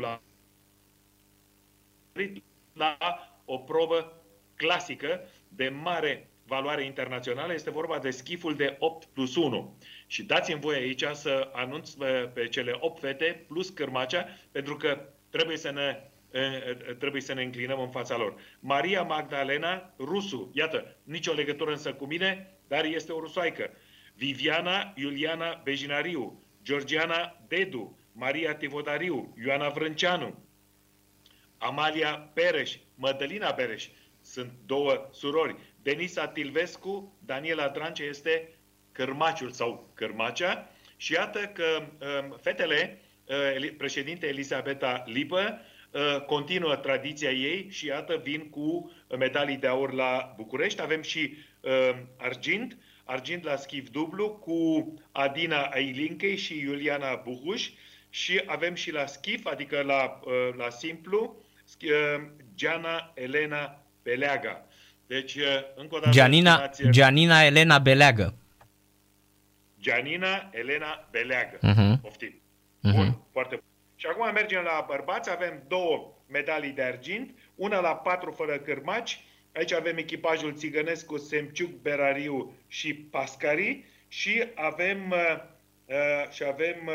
locul 2, argint, la 8+1. Aici aurul a fost câștigat de Marea Britanie și normal, dacă pe Tamisa, acum o săptămână, a fost, cred că, ediția a 182-a între Cambridge și Oxford. Oxford a câștigat 8+1, atunci selecționerul are de unde aduna o echipă care să aducă aur Marii Britanii, de fapt în cazul acesta Angliei și prin extensie Marii Britanii. Și iată pe băieții noștri de la 8+1, Alexandru Chiseoana, Florin Sorin Chiseoana. Chiseoan. Da, Chiseoan. Chiseoan. Florin Sorin Lehaci, Constantin Radu, Sergiu Vasile Bejan, Vlad Dragoș, Aico Baie, Constantin Adam, Florin Artene Fintinariu, Ciprian Huc și Adrian Muntean Cârmaci. Și acum să vă spun o poveste frumoasă, bravo și acestor băieți, cu medalie de argint.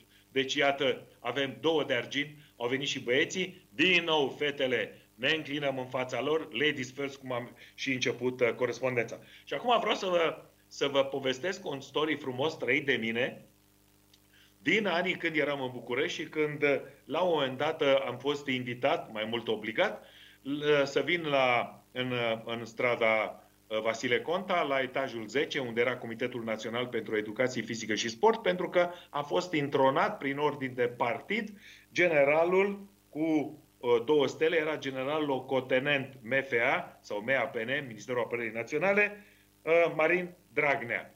Și acest general a venit pus de partid și noi sportivi a trebuit să mergem la etajul 10 să-l aplaudăm și el ne-a spus așa: am venit aici primis de partid să fac ordine și disciplină în sport. Așa nu se mai poate.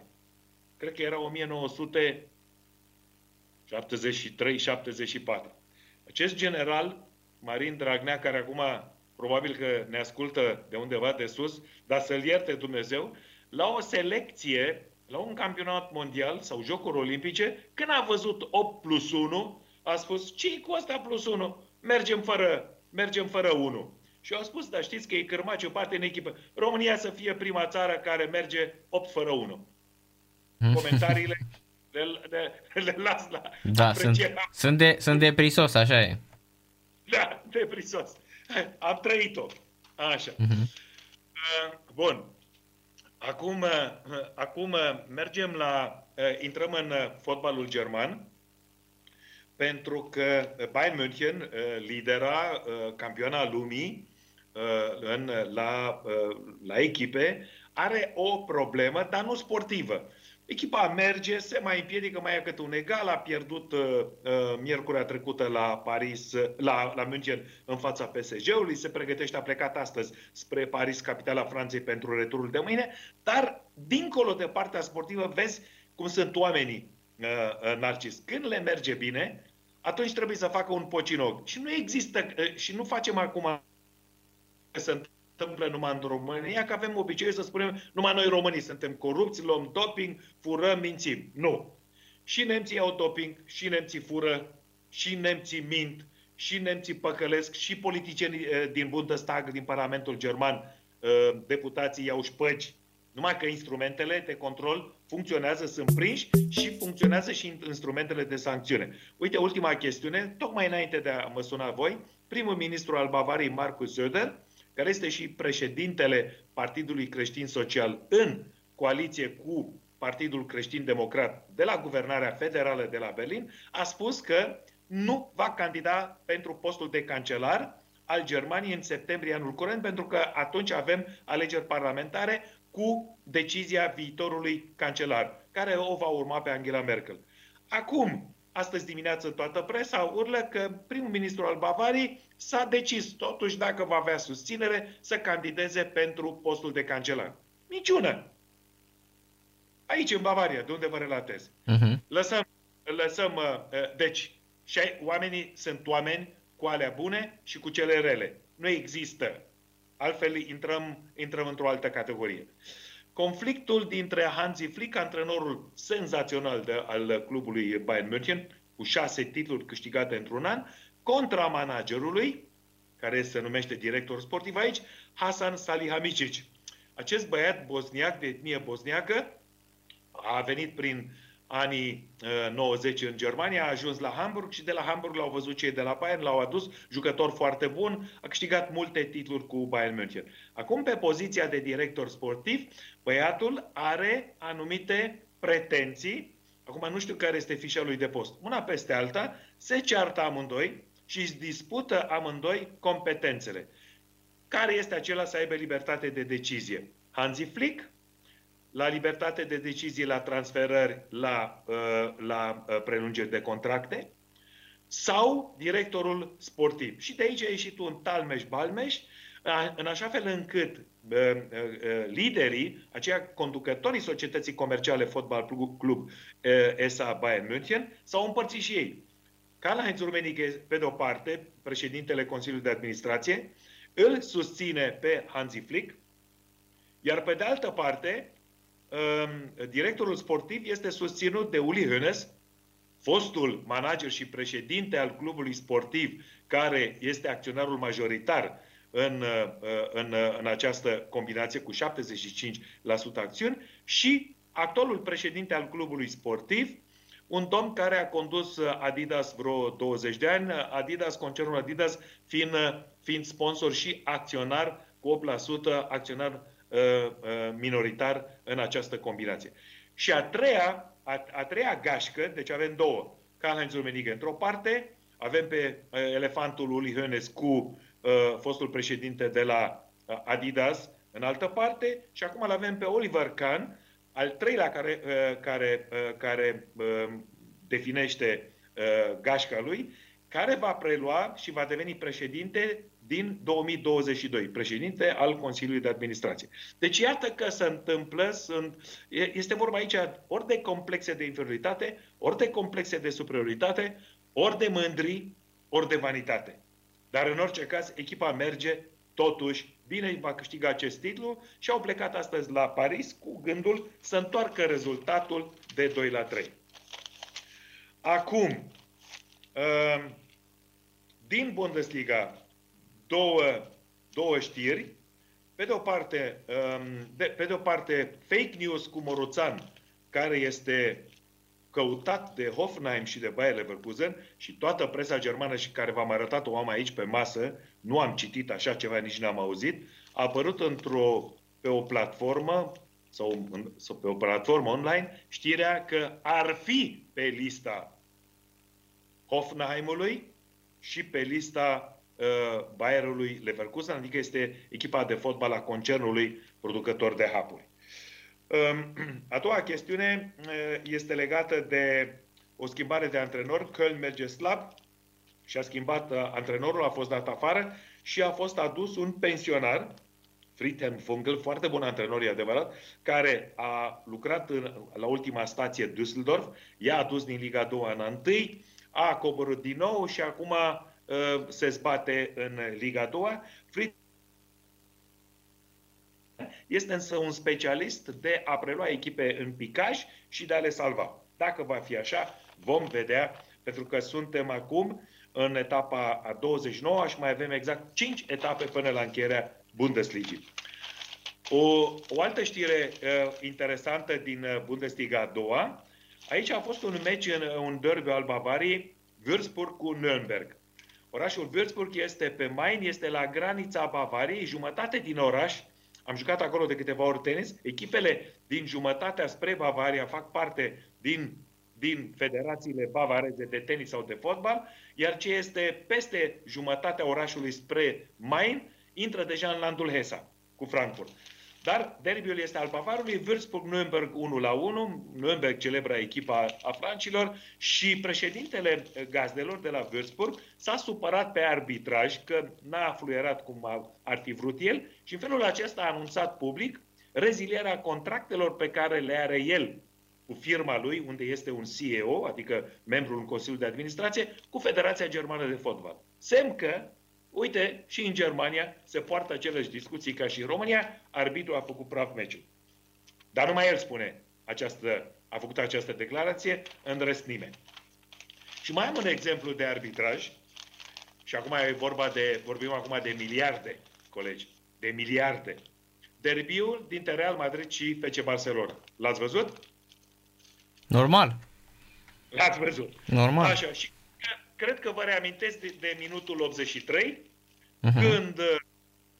când Braithwaite a fost faultat de un jucător de la Real Madrid și unde, din interpretarea subiectivă sau dintr-o poziționare greșită, se putea, arbitrul putea să fluiere 11 metri.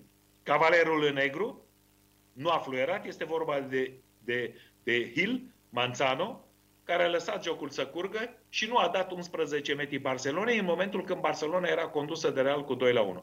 Nici o reacție în presă, nici în Marca, nici în La Vanguardia, nici în radio, nici în presa internațională, amintind că Real Madrid cu Barcelona au trimis pe teren câteva miliarde ca valoare de piață, cam 3 miliarde de euro, plus jucători. Mă gândesc la un Militao, la un Nacho, la un Mandi, la un Casemiro, la un Asensio, la Modric, la Toni Kroos, campionul mondial german, a fost senzațional, la Vinicius Junior sau la Karim Benzema, senzațional. Dar trecem în partea cealaltă, la Ter Stegen, la Sergio Busquets, la Sergi Roberto, la De Jong, Jordi Alba, Dembélé sau, bineînțeles, la Messi. Deci iată că există ce înseamnă totuși o anumită disciplină și un respect pentru regulament. Nimeni n-a mai contestat. Și Barcelona, vă reamintesc, are nevoie de fiecare euro, pentru că a venit noul președinte Ioan Laporta, care vrea să-l țină pe Messi, a cărui contract expiră în iunie 30 iunie 2021, și clubul Barcelona are 1 miliard de euro datorii. Cum vă explicați voi acest respect față de regulament? Am mai spus-o că nu sunt primii și nu sunt nici ultimii, nici singuri în situația asta, Mihai, pentru că tu ai văzut, de fapt, în toate țările există, cred eu, echipe cu asemenea datorii, dar ei au și foarte, foarte multe, au și foarte multe garanții. Da. Pot să fac și eu o completare în legătură cu eroarea de arbitraj de care pomeneai. Eu cred că acum, de când există VAR, nu mai poate fi acuzat doar centralul, pentru că mai sunt și băieții din camera VAR care, în momentul când s-ar produce o eroare flagrantă sau clară, îl înștiințează pe arbitru și încăși dacă a fost sau nu ceva. Și acum, nu știu, ar fi interesant dacă s-ar ține cont de niște sugestii. Nu mai știu cine a zis la un moment dat, mi se pare că Arsene Wenger, că ar trebui copiat cu totul VAR-ul de la rugby, astfel încât să auzim și noi dialogurile dintre cei dintre arbitru de centru și arbitrii VAR, pentru că e interesant de știut dacă arbitrii VAR l-au avertizat că ar fi fost ceva în careu. Dacă ăia de la VAR îi spun că nu a fost, atunci nu mai e vina doar la lui.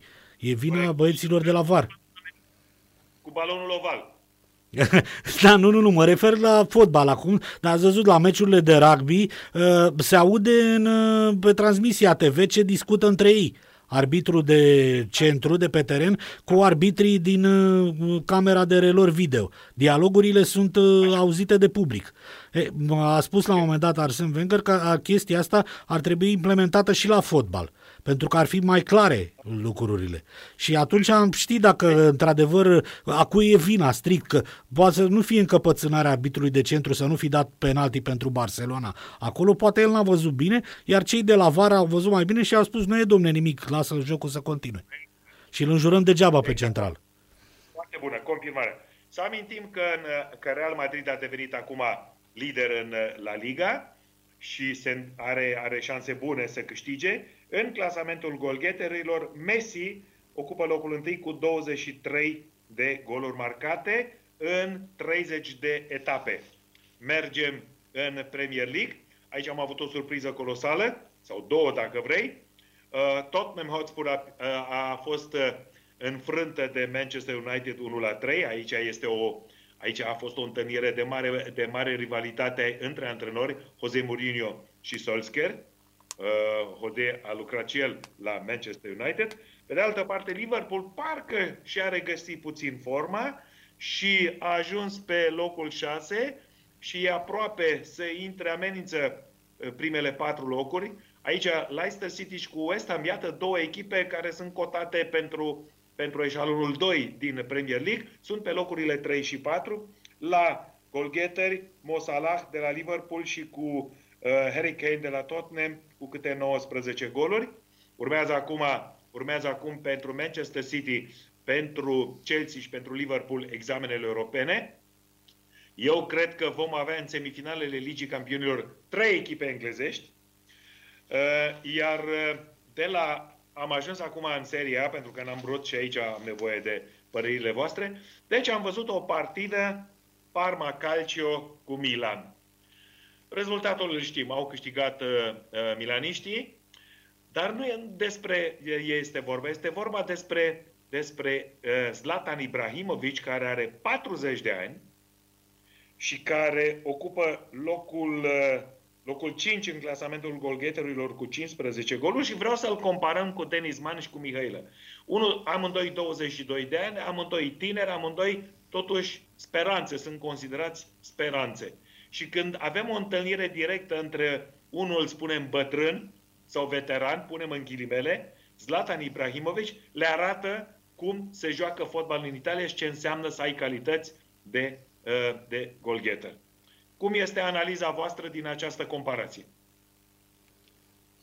Păi, Zlatan, după părerea mea, este, cum să spun, nu știu cât o să-l mai ajute în curând, pentru că a început el foarte, foarte bine, are într-adevăr un sezon excepțional, da? Dar, sincer, tot îmi pun întrebarea când se va opri și cât o să mai poată, că are 40 de ani. Nu? Are și un fizic de excepție. E adevărat, îl ajută și fizicul, îl ajută adică și îl ajută foarte mult și stilul din Italia de joc. Dar este într-adevăr, el cumva sfidează legile. Au mai fost jucători ofensivi din ăștia longevivi. Au mai fost, gândește-te la Donato, nu știu, la Mauro Silva, la ăștia care au jucat. Dar nu la nivelul ăsta cum era. 40 de ani. Nu la nivelul ăsta cum este și atacant, știi? Adică trebuie să facă și efort acolo. Plusul pe care îl are el este exact plusul pe care, părerea mea, că îl are Ibrahimović, e un fel de Usain Bolt la atletism. Adică a unit Dumnezeu ceea ce se întâmplă rar, talentul cu un fizic de excepție. Ați văzut că Usain Bolt e mai mare cu un cap și ceva decât restul sprinterilor. Așa și Ibrahimović. Față de ceilalți din teren, ați văzut cât are? 1,90 și cât Ibrahimović? 1,95. Aici am vrut să ajung. Dar trebuie să știți că se pregătește de parcă ar fi debutant. Aici este secretul lui. De aceea își menține forma, pentru că se pregătește, el nu se uită în buletin câți ani are. Se pregătește normal. L-ați văzut că pleacă cum sprintează. L-ați văzut cum se demarcă. L-ați văzut cum își caută locul la centrări și cum ajunge primul să dea cu capul. Chiar dacă dă pe lângă poartă. Deci, și știți care este acum antrenorul și Paolo Maldini, directorul sportiv, i-au prelungit contractul cu un an de zile. Dacă mai poate, de ce nu? Da, de ce să nu-i prelungești? Omul poate, e în putere, este și o chestie genetică, părerea mea, la Ibrahimović, pentru că s-a întâlnit, știți care sunt, conform toată... Ăsta e Mbappé. conform tuturor studiilor antropologice, sociologice, am zis că din Europa, cei mai înalți oameni, fizic vorbind, sunt scandinavii și Balcanii de vest, fosta Iugoslavie, sârbii, croații, bosniacii, care întotdeauna au fost buni la basket, din cauza asta la sport. Nu știu care e explicația de ce sunt cei mai înalți oameni.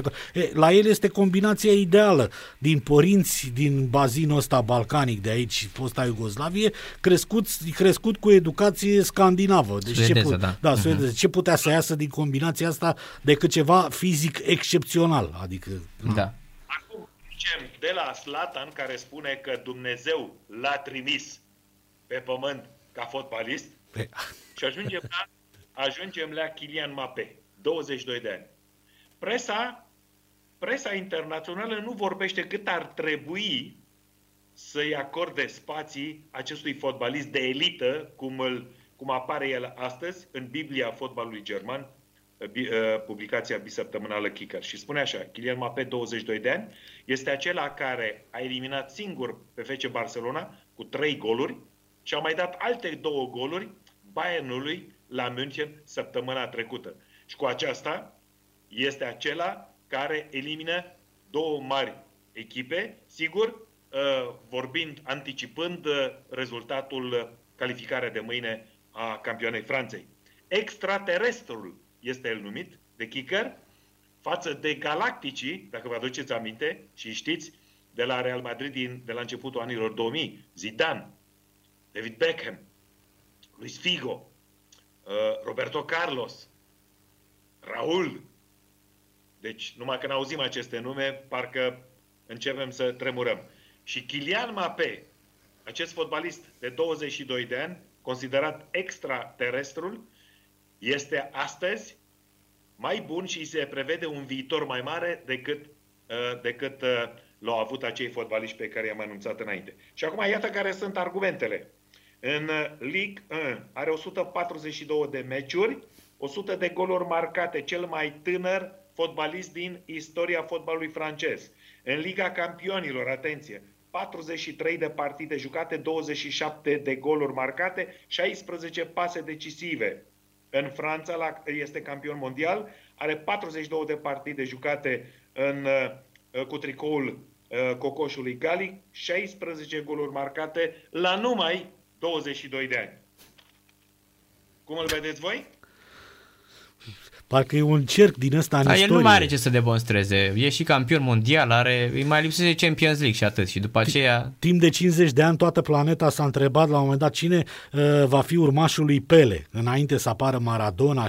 Și uite că a ajuns acum Mbappé, care are o traiectorie practic cea mai apropiată de a lui Pele, după o buclă de 50 de ani. Ia, gândiți-vă... Exact, practic urmează aproape exact pașii lui Pele, care tot așa a marcat mai tânăr era decât Mbappé, când a marcat goluri în finală de campionat mondial, a dat o grămadă de goluri la vârstă foarte, foarte mică. E adevărat, cu minusul că a fost doar la Santos. Acum vorbim de Neymar, de partenerul lui, al acestui tandem senzațional. E un tandem care are o valoare de piață de peste 400 de milioane de euro.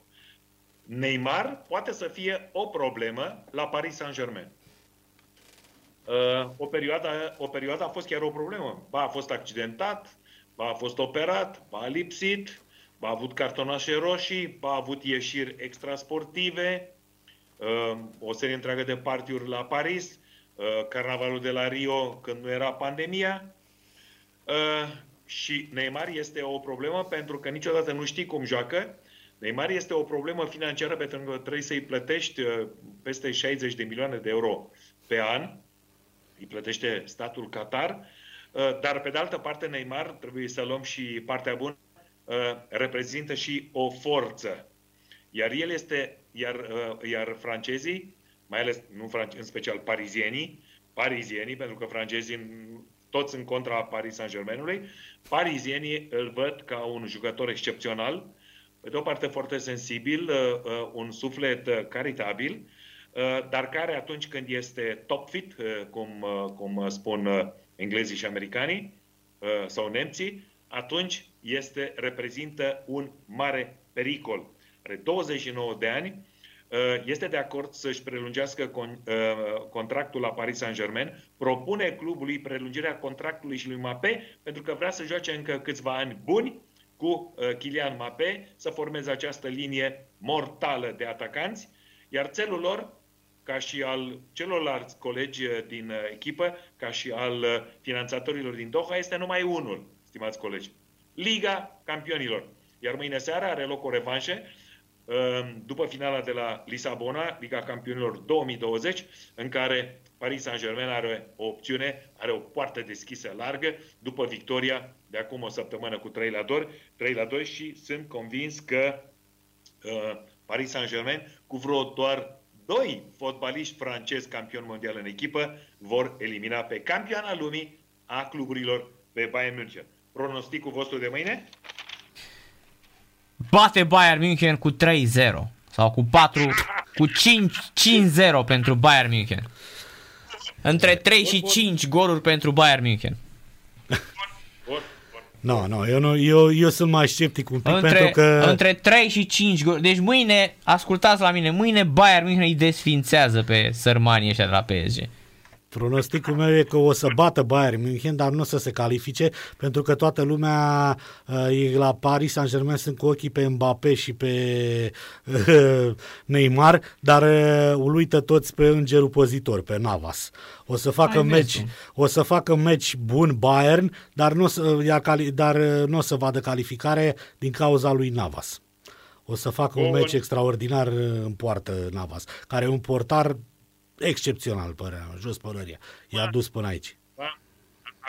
Acum am pregătit următorul extraterestru, și anume norvegianul nostru, Erling Haaland, care are 20 de ani, a venit de la Salzburg, de la campioana Austriei, la Leipzig, pentru modesta sumă de 20 de milioane.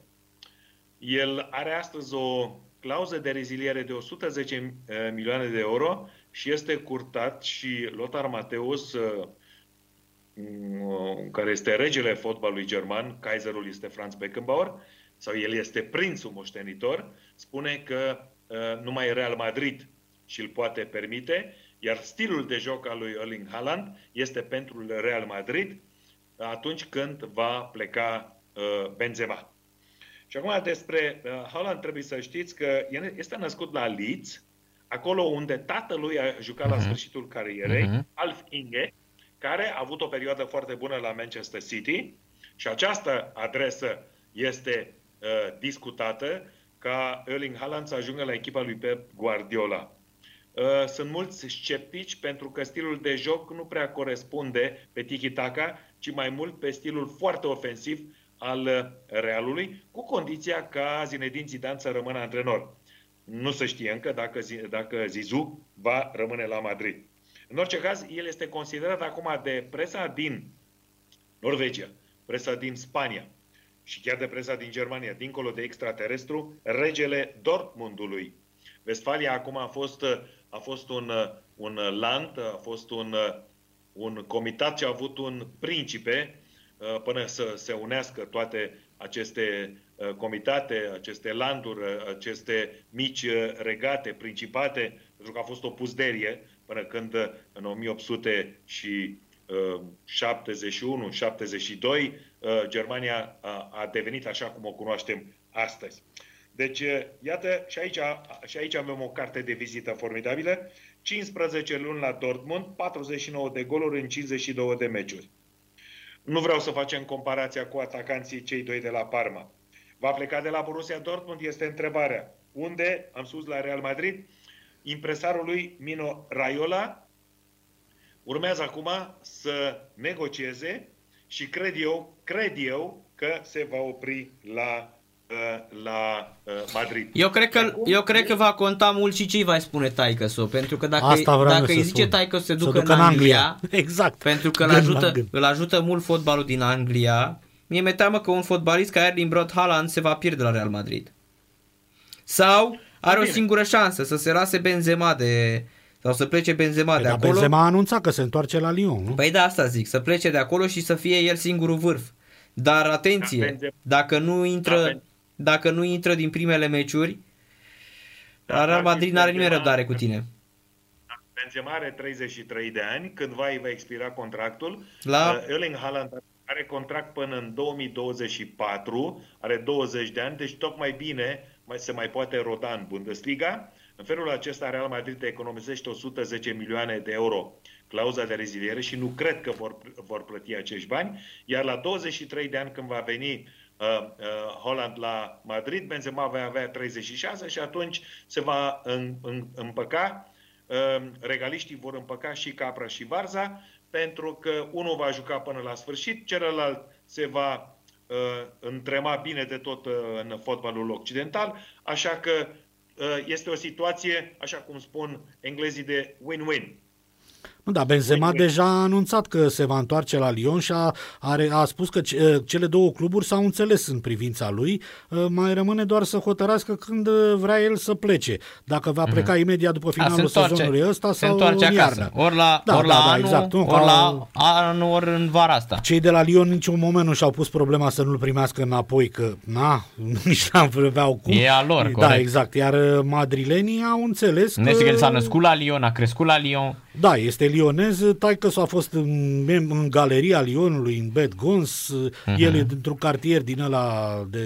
Da, a fost Mihai Toma pe acolo, da. Din Lyon, deci, iar ăștia au Realul, e clar că nu o să ceară pe el cine știe ce, că omul și-a făcut datoria de când e acolo, de vreo 12 ani, nu?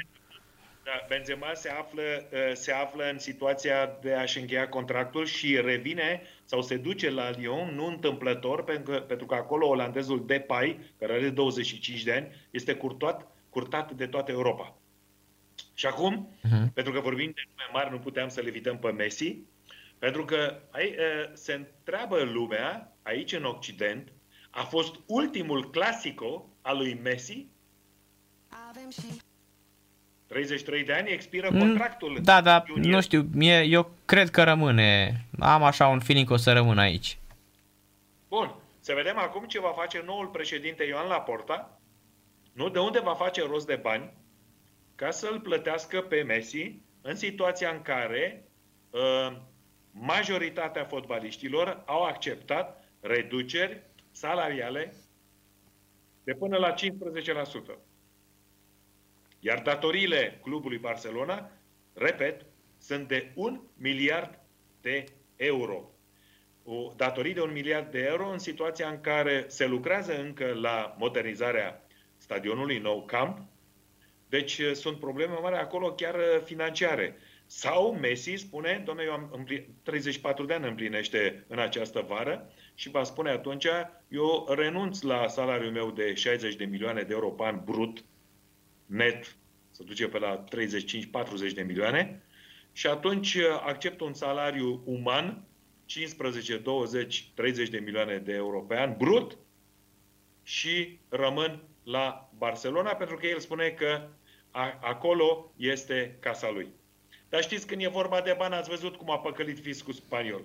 Până la bani. Corect. Până la bani. Pe de altă parte a spus că vrea să-și încheie cariera, că i-a promis lui David Beckham că o să-și încheie cariera în Florida, în Statele Unite, în MLS. Și dacă te duci acolo, e clar că nu te duci pentru bani, te duci la distracție, nu? Sau... La fostul Inter Miami, care a pierdut procesul cu Internaționale Milano, pentru că le-a luat numele. Și atunci cei din Milano i-au dat în judecată pe cei din Miami, că le-au luat numele și au câștigat în primul proces. Deci vedeți cât de ușor se soluționează asemenea cazuri. Da, e o aberație asta. Păi așa ar trebui să le ceară să dea în judecată și pe cei de la, de la Internațional Porto Alegre, nu? Din Brazilia, că se tradus înseamnă tot internaționale, nu? Da, ăia sunt ca ani de înființare. Sunt ca ani de înființare foarte vechi și acolo este internațional, este cu CI și nu este internaționale cum au făcut ăștia. Ăștia au luat numele italienesc. În fine, aia e internațional Porto Alegre. Da, ultimul subiect care l-am pregătit pentru voi este dopingul de astăzi. Nu vorbim de campionatele europene de la Moscova, de haltere. Acolo băieții lui Nicu Vlad au luat multe medalii și fetele. Sper să fie curate toate medaliile. Așteptăm încă rezultatele de la testele antidoping, dar vreau să vă întreb ce se întâmplă cu cei trei fotbaliști de la Astra Giurgiu, prinși, care acum unii încep să dea înapoi, adică nu marșează lumea sau judecătorii, aceia care urmează să dea soluția, parcă primesc o protecție, parcă unii au anunțat sancțiuni minime, care este, cum vedeți voi? Noi am încercat să luăm pe Takayuki Seto, căruia la sfârșitul lunii, la sfârșitul lunii mai expiră de fapt suspendarea, l-a primit 8 luni, însă e un pic dărâmat așa de ce s-a întâmplat. Pare cumva că nu a fost așa conștient de ce se întâmplă cu el și nu vrea să vorbească momentan, nimeni nu vrea să vorbească. El are 35 de ani, nu știm exact, dar nu mai are mult. Au trecut, iată, 6 luni și jumătate, aproape 7 luni. La cât sunt de longevi japonezii, poate să joace până la 40. Da, da, să vedem. S-a dat verdictul în aceste cazuri? Parcă da. Un an de suspendare pentru Ioniță și Fatai și 8 luni pentru Takayuki Seto. În prima instanță sau e definitivă decizia? În prima instanță, mi se pare. În prima instanță. Ok, bun. Așa, bun. Atunci aici vă opresc, asta am vrut să aud. Vă doresc o seară bună. Și ne reîntâlnim, uite acum... Uite, mai aveam o întrebare, scuze, înainte de a ne despărți. Am văzut un material care poate te interesează sau poate știai deja, văd pe Agenția Națională de Presă, de la noi pe Agerpres, cu niște declarații ale primarului din München. Orașul München nu poate oferi în prezent nicio garanție că va permite accesul fanilor pe Allianz Arena la meciurile turneului final al Euro 2020 care va avea loc în această vară, scrie DPA citându-l pe primarul Dieter Reiter. Deci e posibil să pierdeți meciurile. Așa este, am anunțat de 3 ori de la acest microfon această chestiune în contextul în care UEFA își permite cu o impertinență extraordinară să intervină în afacerile interne a unui stat sau unui land suveran, cum este Bayern, pentru că situația, incidența mare este în toată Germania. Și aici nimeni, nici primul ministru al Bavariei, Markus Söder, despre care vă vorbeam, nu își poate permite să ia o asemenea decizie peste, că așa vrea președintele UEFA, Alexandru Țeferin. Deci nu se pune problema. Totul este la dispoziția specialiștilor, a medicilor, care numai ei decid, iar politicienii traduc în practică deciziile lor și recomandările lor. UEFA nu se poate amesteca nici în Franța, nici în Germania, nici în Anglia, nici în Irlanda. UEFA este o confederație sportivă și nu are niciun amestec și nici nu poate să aibă niciun amestec politic. Datorită intereselor comerciale, presează ca să fie 15-20% oameni în tribună. Iar Dieter Reiter, care este un primar social-democrat, a procedat foarte bine, la fel ca și primul ministru al landului Bavaria, care face parte din Partidul Creștin Social. Vedeți că aici sportul și sănătatea nu devin subiecte politice conflictuale. Am înțeles. Mulțumim mult de tot. Mulțumim mult de tot. Păi ne auzim mâine, seara atunci, nu? Bineînțeles. Mâine seară. Avancronica primelor 2 partide din sferturile de final. Exact, mâine seară, mai ales că acum suntem, suntem pe Skype, ne-am liniștit de acum. Foarte bine. Numai bine, Mihai. Seară frumoasă. Seară plăcută, numai bine. Gata, acum e foarte ușor așa cu Skype-ul, e Skype de miliard. Mai intră câte o reclamă așa, dar... Mai se mai aude, da, câte una, da. Cum știu că e de la el sau de la... Da, se mai aude ceva, dar imediat atâta timp cât nu intră din alea cu gemete sau așa, e bine. Bă, asta era eu să zic cine. Aveam colegi din ăștia. Stăteau în timpul emisiunii, se uitau la pornache, știi? Am înțeles. E bine, am reținut câte ceva din seara asta și de la Mihai Rusu. Exact, eu tot stăteam îl ascultam, dar n-am vrut să-l întrerup așa. Dar am tras câteva concluzii. Că FC Köln la ei e un fel de Dinamo la noi. La ora asta, așa, a spus că este aproape de retrogradare și a adus un antrenor pensionar. Exact. Care e specialist în salvări, Gigi Mulțescu. Ce am mai zis? De Neymar, că e un fel de Ronaldinho de acum 20 de ani la PSG, că dacă îți mai amintește, exact aceleași probleme la avea. Era superstar, dar îl lua amenzi gârlă, că nu ținea cont de nicio... Exact. L-au prins și pe motocicletă, l-au prins prin Plas Pigal. Peste tot l-au prins, da. Se repetă lucrurile. Champions League, într-adevăr. Hai să luăm o pauză, că e fix, nu? Imediat, dar acum trebuie să luăm... Da, corect, e fix, așa este. Luăm o pauză. Urmează partida dintre... Ultimul meci din sezonul regulat. Viitorul cu Gazmetan Mediaș de la ora 20:30 de minute. Revenim alături de Vasile Constantin. În câteva secunde revenim. Stați aproape, nu plecați de lângă radio, că nu știu ceva cu voi.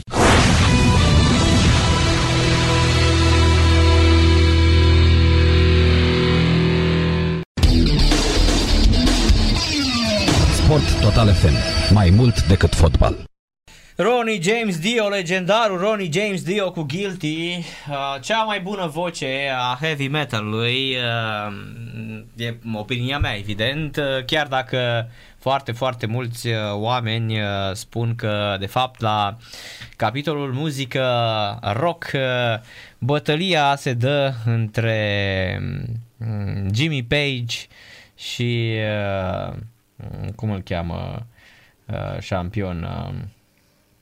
Și marele, nu Jimmy Page, mă, Robert Plant, da? Așa, Robert Plant, vocalistul de la Zeppelin și Freddie Mercury. Dar la categoria heavy metal, șampionilor, Ronnie James Dio, pe părerea mea, este cel mai... Am văzut și Whitesnake, îmi plac. Cel mai mare, da, cel mai mare. Din păcate, pe Robert Plant nu l-am văzut la București cântând. Da, Robert Plant, o voce absolut fenomenală.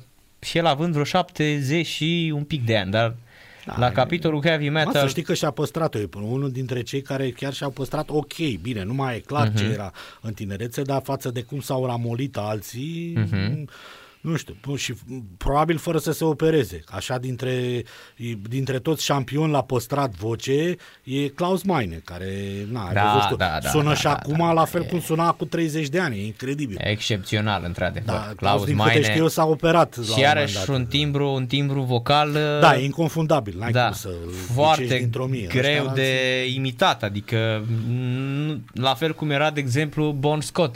Hai că pe Brian Jones... Brian Johnson seamănă un pic cu Bon Scott. Nu putea să ducă, că n-avea nici accentul ăla. Exact, bon la de scoțian, așa de... Da, bine, de scoțian amestecat cu australian. Era, dar avea mai mult britanic în el decât avea șampionul ăsta de Brian Johnson. A fost una dintre dovezile, una dintre rarele cazuri când amatorii depășesc profesioniști. Dar Brian Johnson, de altfel șampion, putea fi vocea lui poate fi imitată, pe când a lui Bon Scott nu se putea. Da, dovadă că s-a descurcat, părerea mea onorabil, deși foarte mulți au înjurat. Eu zic că, de exemplu, Axl Rose s-a descurcat onorabil la ICDC, știi. Sau uite, apropo, ne scriu un radioascultător, sau Morten Harket de la... vocalistul de la AHA, iarăși o voce super rară, o voce fabuloasă, o voce incredibilă. Sunt rar scandinavi de ăștia, dar și când apar cu voce. Iar am spus că rar se întâmplă să mai depășească amatori profesioniști, pentru că Brian Johnson a cântat în multe formații, are ceva studii de muzică, pe când Bon Scott a fost șofer de camion. Corect. Dar abia știa să se semneze, era semi-analfabet aproape, dacă i-a dat Dumnezeu un un cadou pe care și l-a sugrumat singur în somn, dacă era cu alcoolul și este viața și viața este alcoolul la el. A murit la 34 de ani, parcă. Da, așa, da. Nu-i făcuse, 33 de ani avea. Singurul citat celebru de pe urma lui, ăla din documentarul ăla cu, scos imediat, în 80, în anul când a murit, documentarul de Back in Black, chiar așa se numește. Da, Back in Black, corect. Da, când îl întreabă reporterul care, ce crede că îl face pe el special față de alți cântărești, și răspunde scurt, I don't know, maybe I drink too much. Singura replica a rămas celebră. Și apropo de asta, că uite, vorbeam mai devreme, tot zicea Gheorghe, ăsta, m-am întâmpit, tot zicea Mihai, vorbeam noi în pauză de altcineva, tot zicea Mihai Rusu de... că se întâmplă și în Germania, și în Suedia, și în Franța, peste tot sunt șmecheri și hoți, și tot vorbeam de Ibrahimović. Văd o chestie acum, că e un scandal. Ibrahimović, văzut într-un restaurant, a stârnit un scandal la o masă. Asta e titlul din ăla, când mi-ai dat titlul ăsta deja... Eu nu intru, da, că mă, e clickbait ăsta, așa. Nu e clickbait, tocmai aia era, că am citit un pic, am jumate din articol. E cam o țomăneală aici, pentru că, uite, a fost fotografiat într-o masă la un restaurant din Milano, în ciuda restricțiilor anti-COVID, anturaj în jur, și a declarat că a fost vorba de o întâlnire de lucru, nu de un prânz, deși masa e plină de pahare și de sticle. Da. Păi, da, cred că... Alături de câteva persoane, toți fără mască, la o masă pe care sunt așezate mai multe pahare. Potrivit site-ului, fotografia a fost făcută duminică după amiază, deși în toată Italia restaurantele sunt autorizate în această perioadă să vândă doar pentru acasă. Deci sunt închise cârciumile, omul și-a făcut loc, e Ibrahimović. Și uite ce a și declarat, a fost o întâlnire privată cu un număr restrâns de persoane, așa, și că spune că a fost o, cum am zis, întâlnire de lucru. Ce-o fi zis asta, întâlnire de lucru în cârciumă și duminica după amiază, acum na. Și că nimeni n-a mâncat. Da. Deci se umblă și la ei cu... Nu învățăm noi pe italienii, s-a inventat șmecheria în Italia, exact. Apropo de asta, chiar voiam să le spun oamenilor... uite că sunt foarte mulți oameni care îmi pun întrebarea, domne, ce să mai vedem și noi pe Netflix, că așa să stai să te uiți la topul ăla care este o mizerie absolută, da, să nu faceți prostia asta, căutați, fraților, cum fac eu stau și mă duc în tenebrele Netflix-ului.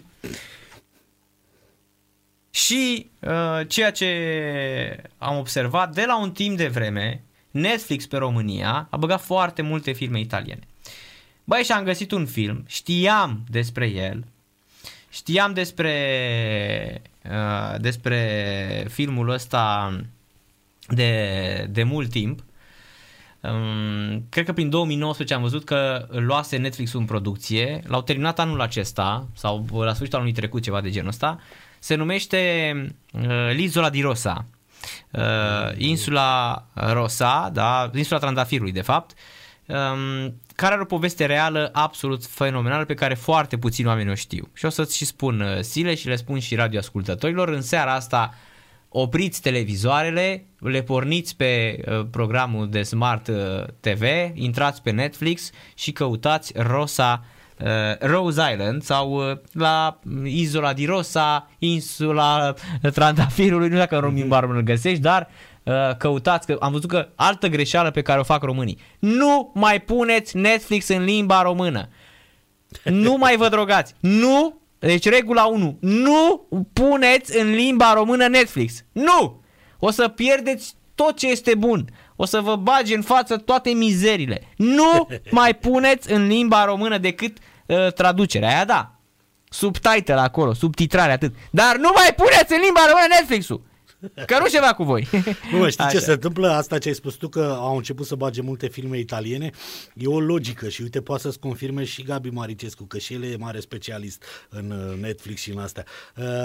E un algoritm care programează filme în funcție de căutările dintr-o anumită țară.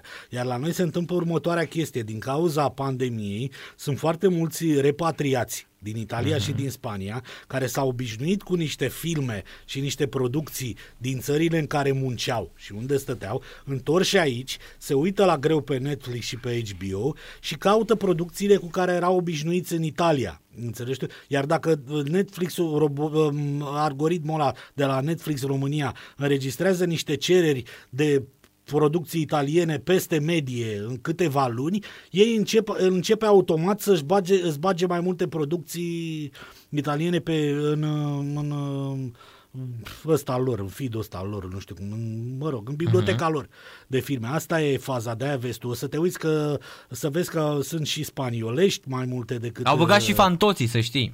Deci, am văzut, da, au început au să refacă... Fantoții, da. Șampioni și la am văzut calitate... și o săptămâna trecută, fantoții va în pensiune. Da, da. Dar l-au refăcut, cel mai tare, fantoții contra tutti, ăla este excepțional, da. Este capodoperă, ăla cu scena aia cu napoletanul brutar, care o ardea pe nevastă sa și el îi spuneau toți încornorați. Auzi, super... el nu știa cu cine îl înșeală și toată casa era plină de produse de panificație și mașina de spălat și dulapul și tot. Cred că singura făcută cu el era fiica-sa aia care seamănă cu maimuță. Da, genială aia, mă, de se sperie, Ilia îmbrațe maimuța și zice, filia mia. Da.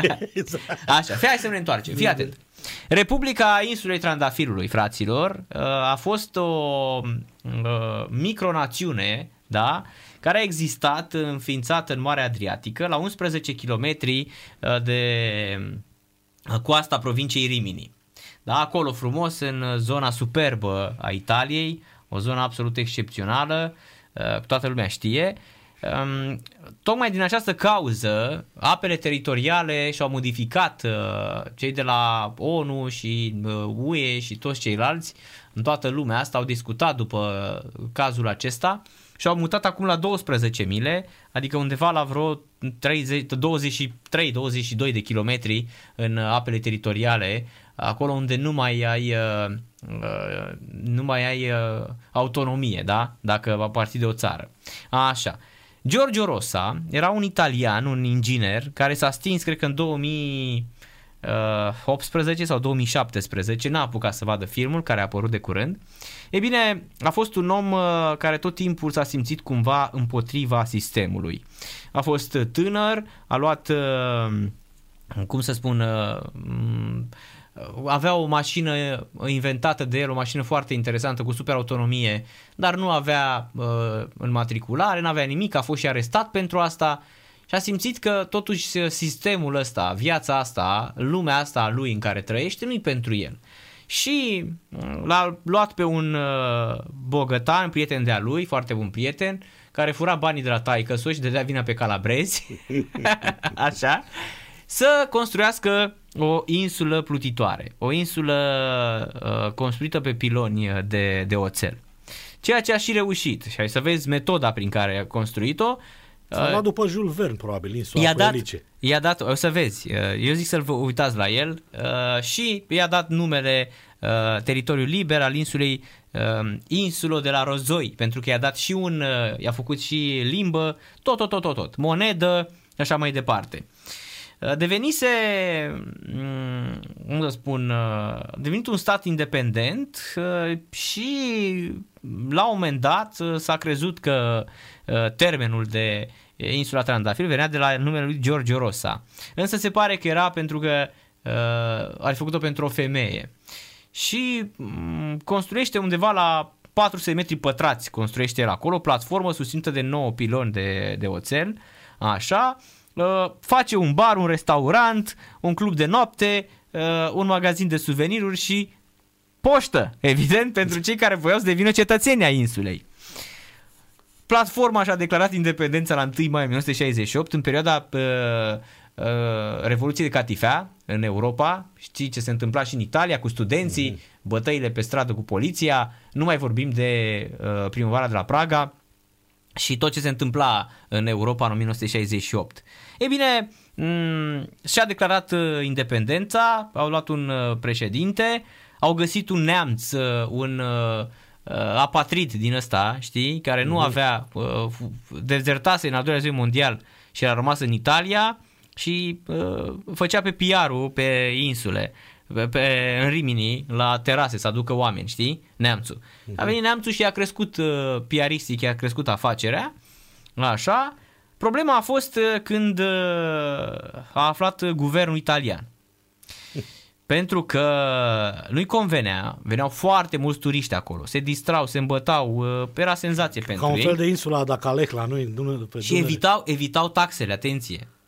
Păi da, era Porto Franco și insula. Da, guvernul află despre toată treaba asta și îl amenință. Omul se duce la Strasburg, da? Se duce la Strasburg, povestește ce se întâmplă și află toată lumea și toată Europa, toată presa de atunci la vremea respectivă. Italienii ce hotărăsc? Hotărăsc să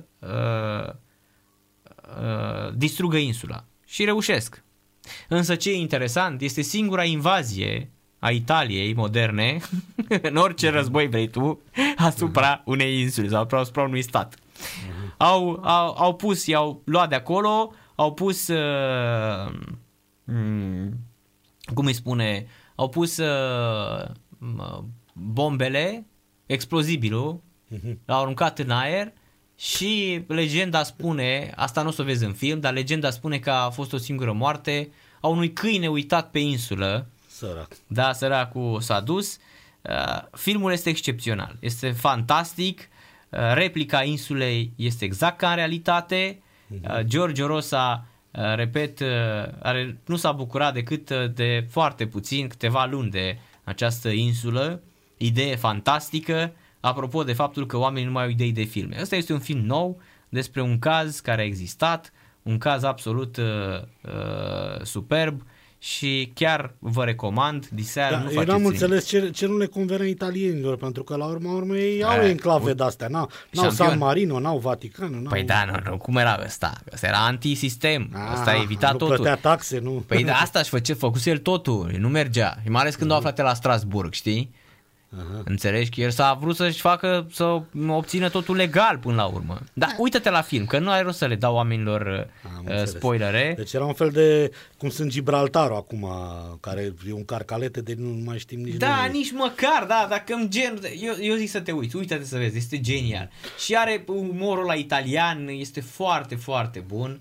Este un film fantastic, este genial. Eu știu cel puțin 3 filme italiene care mi-a plăcut la nebunie la recomandarea unui prieten foarte bun care nu mai e printre noi, din păcate, de vreun an de zile, vorba de Liviu Iancu. Mi-a recomandat la un moment dat și mi-a plăcut la nebunie câteva filme italienești, dintre care 2, de fapt cred că l-ai văzut și tu pe amândouă.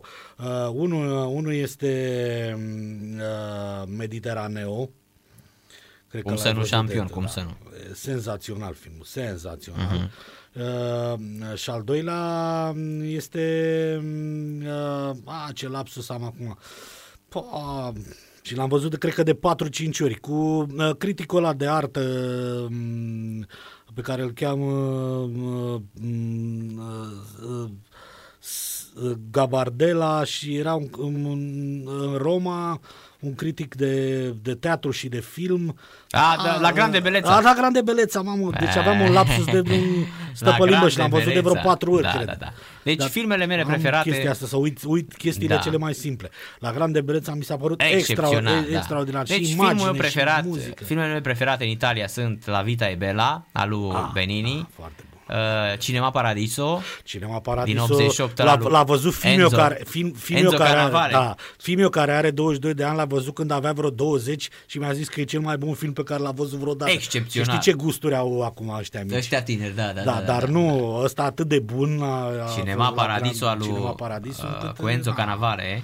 Dai din râs în plâns, din câteva cadre, practic nu știi ce stare să mai ai. La Dolce Vita al lui Mastroianni, absolut, din și 60, la Strada și... Il Postino al lui... ăla cu Philippe Noiret și Massimo Troisi, nu mai știu cine l-a făcut, despre Pablo Neruda, tânăr exilat în Chile, pe o insulă italiană. Il Postino, poștașul. Da, am știut ce înseamnă, că nu l-am văzut. Evident, Sunt feliniurile alea mai vechi. Filme care au loc în Italia, Nașul, cu cartea lui Mario Puzo, The Godfather, da? Call Me By Your Name, iarăși foarte bun, excepțional, care a apărut, a luat și Oscar, că în 2017, Oscarul străin. Stai să mai gândesc eu la... Eu am văzut o comedie italienească excepțională, în urmă cu vreo 5-6 ani, o băgau la un moment dat Cinemax-ul. Când începuse să intre la noi, ai văzut că Cinemax-ul la început, înainte să face și Cinemax 2, dădeau în general filme vechi și mai nu erau alea pe care le rurau normal HBO. Mă, și-am căutat de atunci pe Torrent. La Miliore Oferta, iarăși, un film foarte bun, să știi. E o comedie italienească făcută din câteva povești distincte, gen Tarantino, așa, care se petrec toate în Roma și în împrejurimi. Se numește ceva cu păcate, păcatele... gata, I Mostri Oggi se numește, Monștri din... Nu l-am văzut, știu filmul. Știu filmul, dar nu l-am văzut. Este senzațional, joacă aproape aceiași actori în fiecare dintre, și fiecare părticică tratează câte un păcat omenesc. Unul furtul, altul înșelăciunea, altul ura față de alte rase, unul ticăloșia, altul atacă la un moment dat rele tratamente asupra animalelor, mă rog, oameni care își părăseau câinii, dar tratate cu un așa fel, un umor din ăsta de te omoară.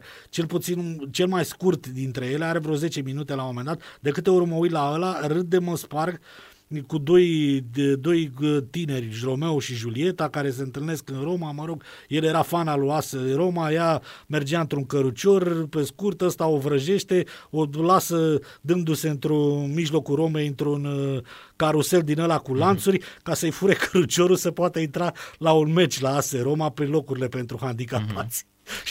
Da, și iarăși un film bun italian a fost și Acab, All Cops Are Bastards, după o carte, și Gomorra. Acab este excepțional. Acab, All Cops Are Bastards, excepțional, să știi. 2012. Am mai văzut despre al lui Stefano Sollima, după cartea lui Carlo Bonini, cu suporterii lui Napoli, și ai lui Napoli cu de fapt în Roma, cred că ai lui Lazio mai degrabă. Parcă ai lui Lazio erau. Și ai să vezi cu scandalul cu poliția. E bine, Pierfrancesco Favino joacă rolul, sunt doi actori. Pierfrancesco Favino îl joacă în The Rush. Îl joacă pe italianul ăla din cum îl cheamă, pe Clay Regazzoni. Aha. The Rush al lui Ron Howard, ăla cu bătălia între Niki Lauda și James Hunt. E bine, actorul Pierfrancesco Favino joacă pe Clay Regazzoni, pilotul ăla cu mustață, o să-l vezi, și Pierfrancesco Favino face un rol absolut magistral în All Cops Are Bastards. Acab. Excepțional filmul. Am foarte, foarte bun. Acum vreo 2 ani parcă, dar uite, tot așa îmi scapă numele, era ceva cu câini.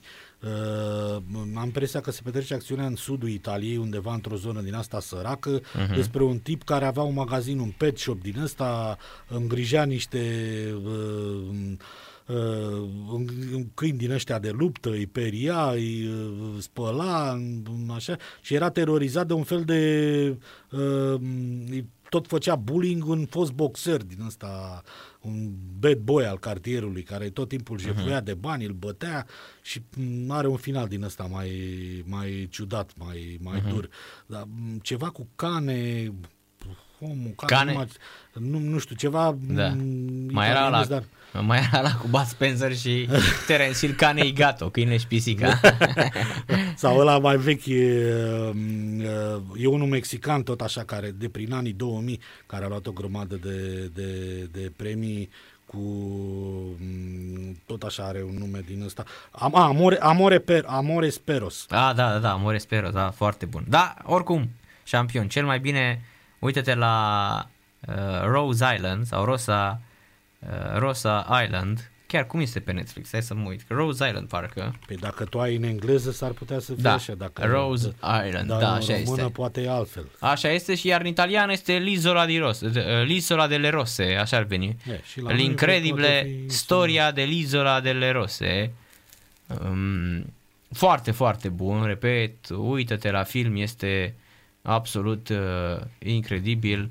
Și la noi s-ar putea să fie tradus în română, să fie Insula Trandafirilor. Dar nu știu, că asta zic că nu, măcar ne găsești șampion. De asta spun că să nu le mai puneți în limba română, că este jale când îl pun șampionii ăștia în limba română și nu se mai înțelege absolut bine că oricum absolut de, uite, am găsit și trailerul pentru radio, fii atent, șampion. Deci trailer pentru radio, ia hai să-l ascultăm și poate, adică eu cu siguranță o să înțeleg tot, dar și probabil și radioascultătorii noștri, că sunt mulți care, e o limbă ușoară italiana până la urmă. Iau șampion, am găsit chiar pentru radio varianta de Italia. E che cosa può fare per lei, signor Rosa, il Consiglio d'Europa? Deve salvare la mia isola. Lei ha comprato un'isola? No, l'ho fatta. Questa è l'isola che ha costruito? Sì. Scusa un po' per gli interni, ma insomma la macchina l'ho costruita per l'esame da ingegnere. C'è un motivo in particolare per cui questo veicolo è sprovvisto di targa? Giorgio, te vivi in un mondo tutto tuo. Ma il mondo non è tutto tuo, ricordatelo bene che non l'hai costruito te come la macchina. Allora forse dovrei... Fare cosa? Costruire un mondo tutto mio. Siamo un'isola, fuori dalle acque territoriali italiane. Devo vivere davvero secondo le nostre regole. Benvenuti sull'Isola delle Rose! E c'è questo ragazzo con dei suoi amici.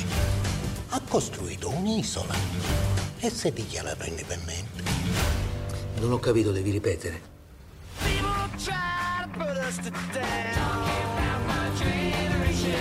Lettera di richiesta di cittadinanza. Senti sto odore di libertà. Una libertà assoluta vi spaventa. Oh, non hai speranze.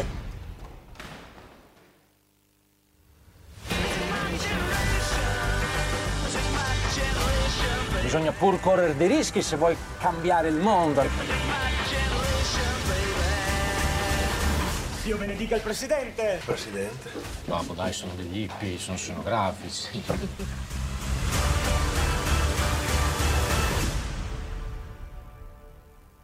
Aia mi s-a părut cea mai tare. Ca să... Mi s-a făcut dor de cinema. Da, da. Aia mi s-a părut cea mai tare. Dacă vrei să schimbi per cambiare el mondo, da, ca să schimbi lumea trebuie să asumi niște riscuri uriașe. S-a părut genial asta, știi? Adică omul ăsta chiar a fost împotriva sistemului, da?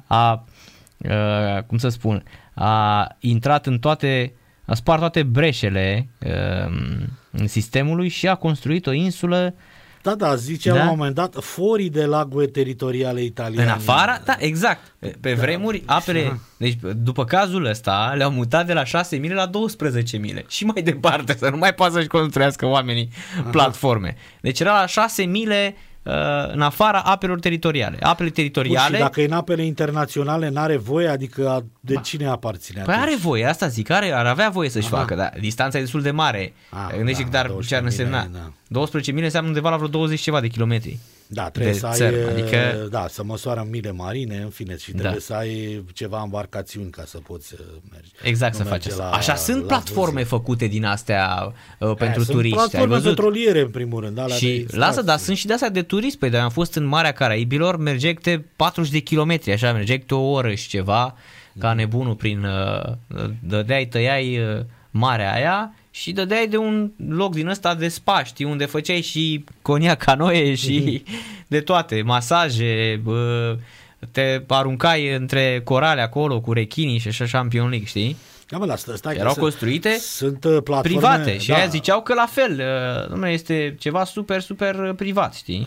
Sunt, la ora actuală, sunt platforme petroliere în larg, cel puțin în partea aia scandinavă, norvegienii au o grămadă de din astea, am înțeles, și canadienii am înțeles că au din astea, în larg, în Marea Nordului, unde sunt adevărate comunități, sunt orașe plutitoare.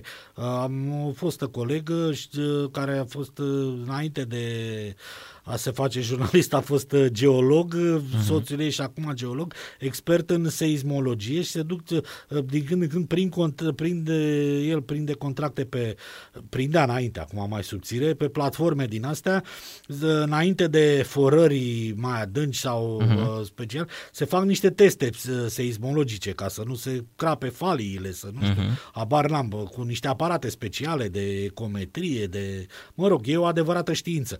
Și a zis că a văzut din astea care sunt imense, practic au blocuri de locuit pe ele, pe platformă din aia petrolieră, oamenii care muncesc acolo stau, acolo mănâncă, acolo trăiesc, au grădinița acolo, au copiii cu ei, nevestele, au, cum erau la noi filmele alea cu șantiere de pe vremea lui Ceaușescu.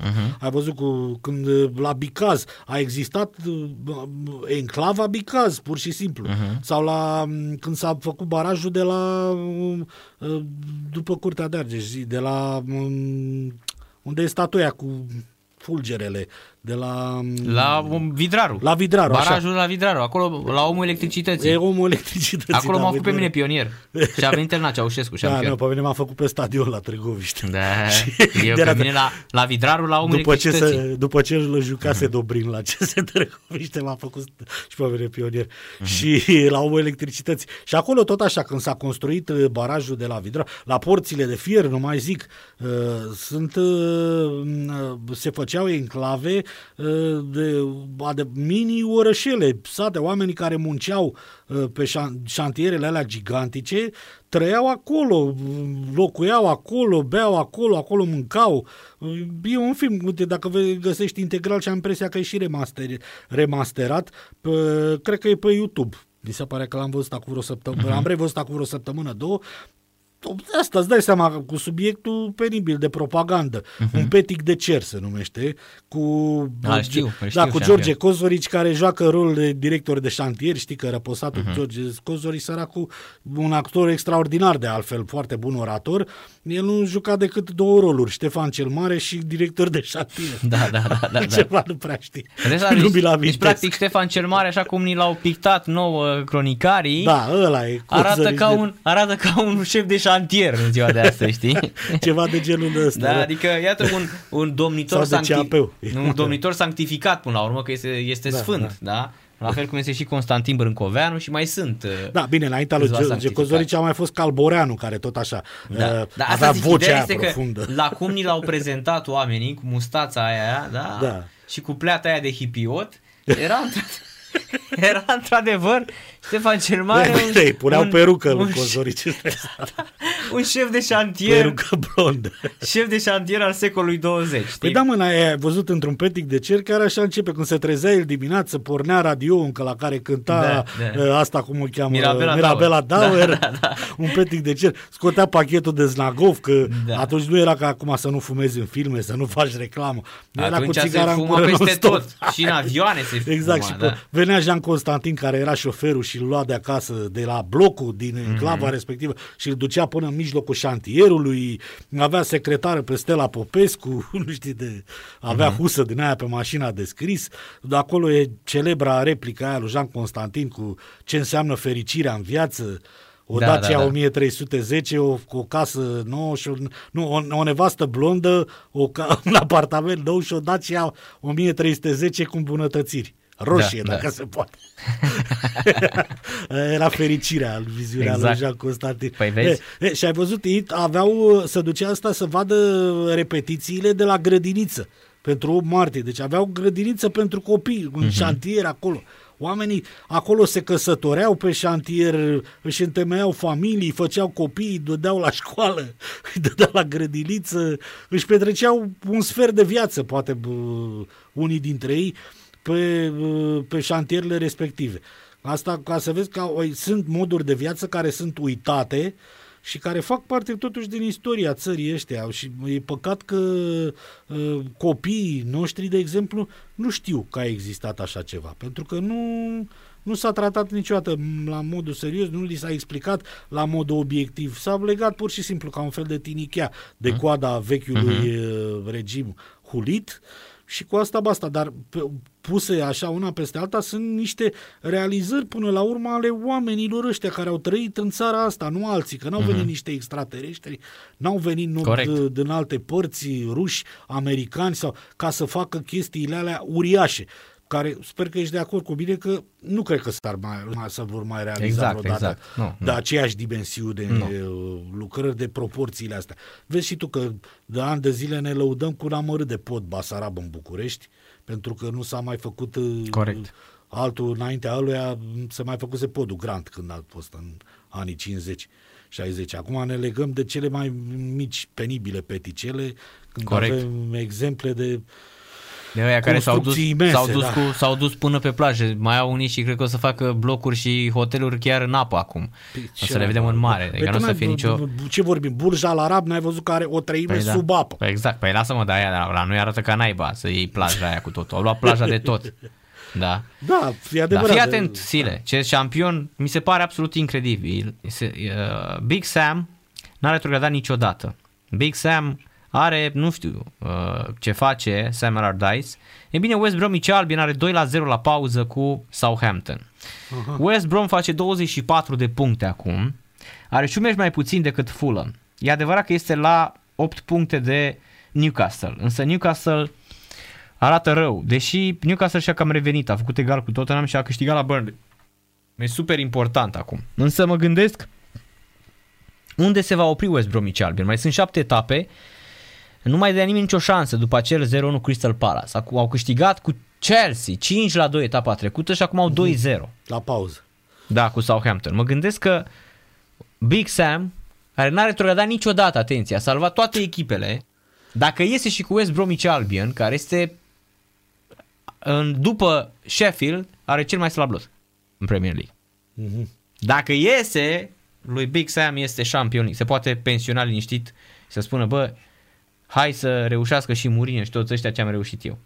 Mi se pare o performanță uluitoare, sincer spun. Până la 66 de ani, omul la câte echipe a fost până acum, că nu m-am...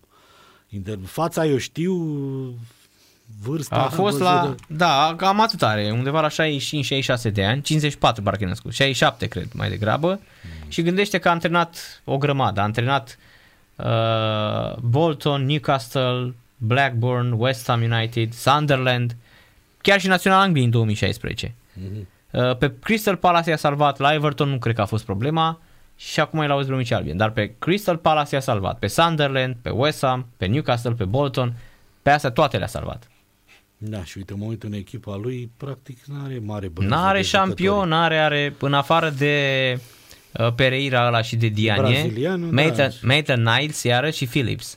Ăștia sunt. Un scoțian și un brazilian. Da, Matt Phillips ăla e cool, adică e vedeta roșu, a fost la QPR în Premier League, adică fotbalist bun așa, Matt Phillips, adică așa constant pentru Premier League, dar ar fi ăsta senegalezul Diagne, Maitland Niles, da, care este de 23 de ani, fundaș pe că a venit la Arsenal, bun de tot, da, slăbuți așa, într-adevăr, la ce avem Diagne ăsta e african. E senegalez, da, dar fotbalist. Adică l-am văzut pe Diagne și în meciul cu Chelsea a fost excelent și acum a dat gol în baie. Diagne a fost pe la Galatasaray. Pe la Galatasaray și cred că a jucat, a fost împrumutat și pe la Club Brugge, perioada aia când împrumutau prin Belgia, ăștia din Turcia. Avăcau și un irlandez, afro... Da, și Robinson, da, ăștia sunt, da, corect. În rest, și nigerian. Evident și irlandezul cred că e Dara Oshie, dacă fundașul central. Ăla este tânăr, nu e... Nu, mai au pe Robinson. Da, Robinson, da, corect. Care e irlandez de culoare, el și cu Tim Lizzy. Da. Îl au și pe Okayo Kyuslu, ăla care a fost la Celta Vigo, turcul, mijlocașul, dar n-au cine știe ce, adică pentru Premier League sunt slăbuți rău, așa, ca nume. Nu, se leagă. Nu prezintă nimic interesant, așa este. Un galez, tot așa. Dar după 2-5, câștigi 5-2 cu Chelsea, Da, uite, și acum sunt discuții că și golul lui în Baie Dianie ar fi fost perfect valabil. Iarăși probleme cu VAR-ul. Once again, VAR has played a somewhat controversial role in the first half of the Hawthorns, but it's comfortable for Sam Allardyce's man at the break. Pentru că au 2-0, dar uite, se pare că iar au fost probleme. Da. 0-0 între Viitorul și Gazmetan Media, și un meci care nu prea mai poate să schimbe mai nimic, poate doar să mai adauge câte un punct în dreptul fiecărei echipe în cazul unei victorii în play-out-ul care începe deja săptămâna aceasta, după ce avem UEFA Champions League și Europa League. E bine, de vineri începe în România, nu de vineri, cred că de sâmbătă începe, play-off-ul începe sâmbătă, CFR Cluj cu Clinceni, FCSB Botoșani și Craiova cu Sepsi, și duminică avem play-out-ul din România. Nu avem duminică play-out. A, dacă play-out-ul e mai scurt și stă play-out-ul o săptămână. Păi da, sunt mai puține. La ăștia sunt 10 și la aia sunt 9 etape și stă play-out-ul săptămâna asta, dar play-off-ul începe sâmbătă cu 3 meciuri. Ia, mă uitam în Franța să vedem ce a făcut Ursu, antrenorul nostru preferat. Ursea, așa. Unde, stai că nu nimeresc pe campionatul. Pe Franța? Da. Unde, mă uitam pe Flash. Pe Nice a făcut 0-0 cu Reims etapa asta. A, da, gata. A făcut 0-0 și e pe locul 9. E neînvinsă de nu știu câte etape. Merge impecabil Ursea. Păi da, poate să prinde cupele europene. Are cu Dijon ultima clasată care e retrogradată. Săracu Ursa n-are nici poză pe Flash Score. Da, șampion, are și n-are și este și penultimul antrenor ca nivel salarial în Franța. Aha. Da. Am văzut, e practic 400.000 de euro pe an. Dar cine îi dă în România? Îi dă cineva 400.000 de euro pe an? Păi nu cred că a mai fost bun la noi antrenor cu banii ăștia. Exact. Au fost Petrescu. Petrescu are de curând, da, nu. Da, au mai fost, cred că și mai bine de atât, dar când erau bani, acum 15 ani, nu. 10-15 ani, cred că chiar se plătea chiar mai bine de atât. În perioada când se și dădeau salarii de 300-400.000 fotbaliștilor. Nu mai ții minte că și CFR-ul dădea salarii de 300-400.000 lejer, Porumboiul la fel avea 2 sau 3 jucători cărora le dădea. Mi se pare că chiar în Doie, când a venit prima oară la Vaslui, avea pe undeva pe la 300.000. Nu cred că avea atât. Ceva. Nu cred că avea vreo 200, cred. Declarând că nu cred că dădea, degeaba zice Porumboiu, dar nu cred că le dădea atâția bani. Așa Porumboiu spunea că lui Wesley cel puțin atâtea da la început. Bine, și meritau mulți dintre ei. Știi care este clubul din Liga 1 care se bazează pe cei mai mulți jucători sub 21 de ani? Păi, teoretic Viitorul ar trebui să fie unul dintre cele maghiare atunci. Nu, e UTA Arad. UTA? Nu mă gândeam la UTA. Da, șampion. UTA este echipa care se bazează pe jucătorii sub 21 de ani cel mai mult. O bună de fotbal acolo, ce să zic. Na, că și Man nu e venit-o de acolo la urma urmei și poate sunt școli bune de fotbal, nu știu. Au bază de talente bune la Arad. Da, fii atent. Este un studiu realizat de Observatorul pentru Fotbal, CIES. Studiul ia în calcul 999 de cluburi din prima divizie din 71 de țări din toată lumea. UTA este pe primul loc în România cu un procentaj de 12,8% la jucători, urmată de Craiova 9,7% și FCSB 8,9%. Surprinzător, Viitorul, un club cunoscut pentru faptul că miza pe tineri, este doar pe locul 13 cu un procent de 3,1%. În Europa, pe primul loc este clubul FK Meta din Letonia, 88,1%, ăștia au numai copii. Urmat de Dacia Buiucan din Republica Moldova, 57,6%, și Valmiera din Letonia, 51,5%. În cele 5 mari campionate din Europa, Big Five, adică Anglia, Italia, Germania, Spania, Franța, cel mai ridicat procentaj îl are Borussia Dortmund, 28,5%, iar apoi avem Nice, iată, echipa lui Ursea, pe locul 2, Monaco, 24,1%, și Stade Rennes. Nice, iată, a doua echipă din Europa unde se antrenează Ursea. În Anglia, Wolverhampton, 16,2%, Barcelona este pe primul loc în Spania, 15%, iar în Italia Hellas, Verona. Barcelona are școală. Na. 6 echipe din Big Five n-au folosit în campionat niciun jucător sub 21 de ani în acest sezon. Printre ele este și Inter Milano, liderul din cum îi spune, din Italia, da. Bine, acum au preluat și rolul pe care îl aveau în anii 90-2000 rivala Concitadina, nu știi că Milan chiar se făceau bancuri cu ei la un moment dat, că era un cimitir al elefanților. Că erau o grămadă de jucători peste 35 de ani, aveau o medie din aia, da. Bine, erau și super vedete și buni, adică nu țineau toți proști. De acolo următorul pas nu mai era decât Japonia, ce era la modă atunci. Ce era la modă, da. Mi-amintesc că, eu așa știu, că înaintea de țări, adică, nu, cred că au fost totuși țările arabe, mi-amintesc că înainte de cine a fost primul antrenor român care a antrenat cu succes în țările arabe?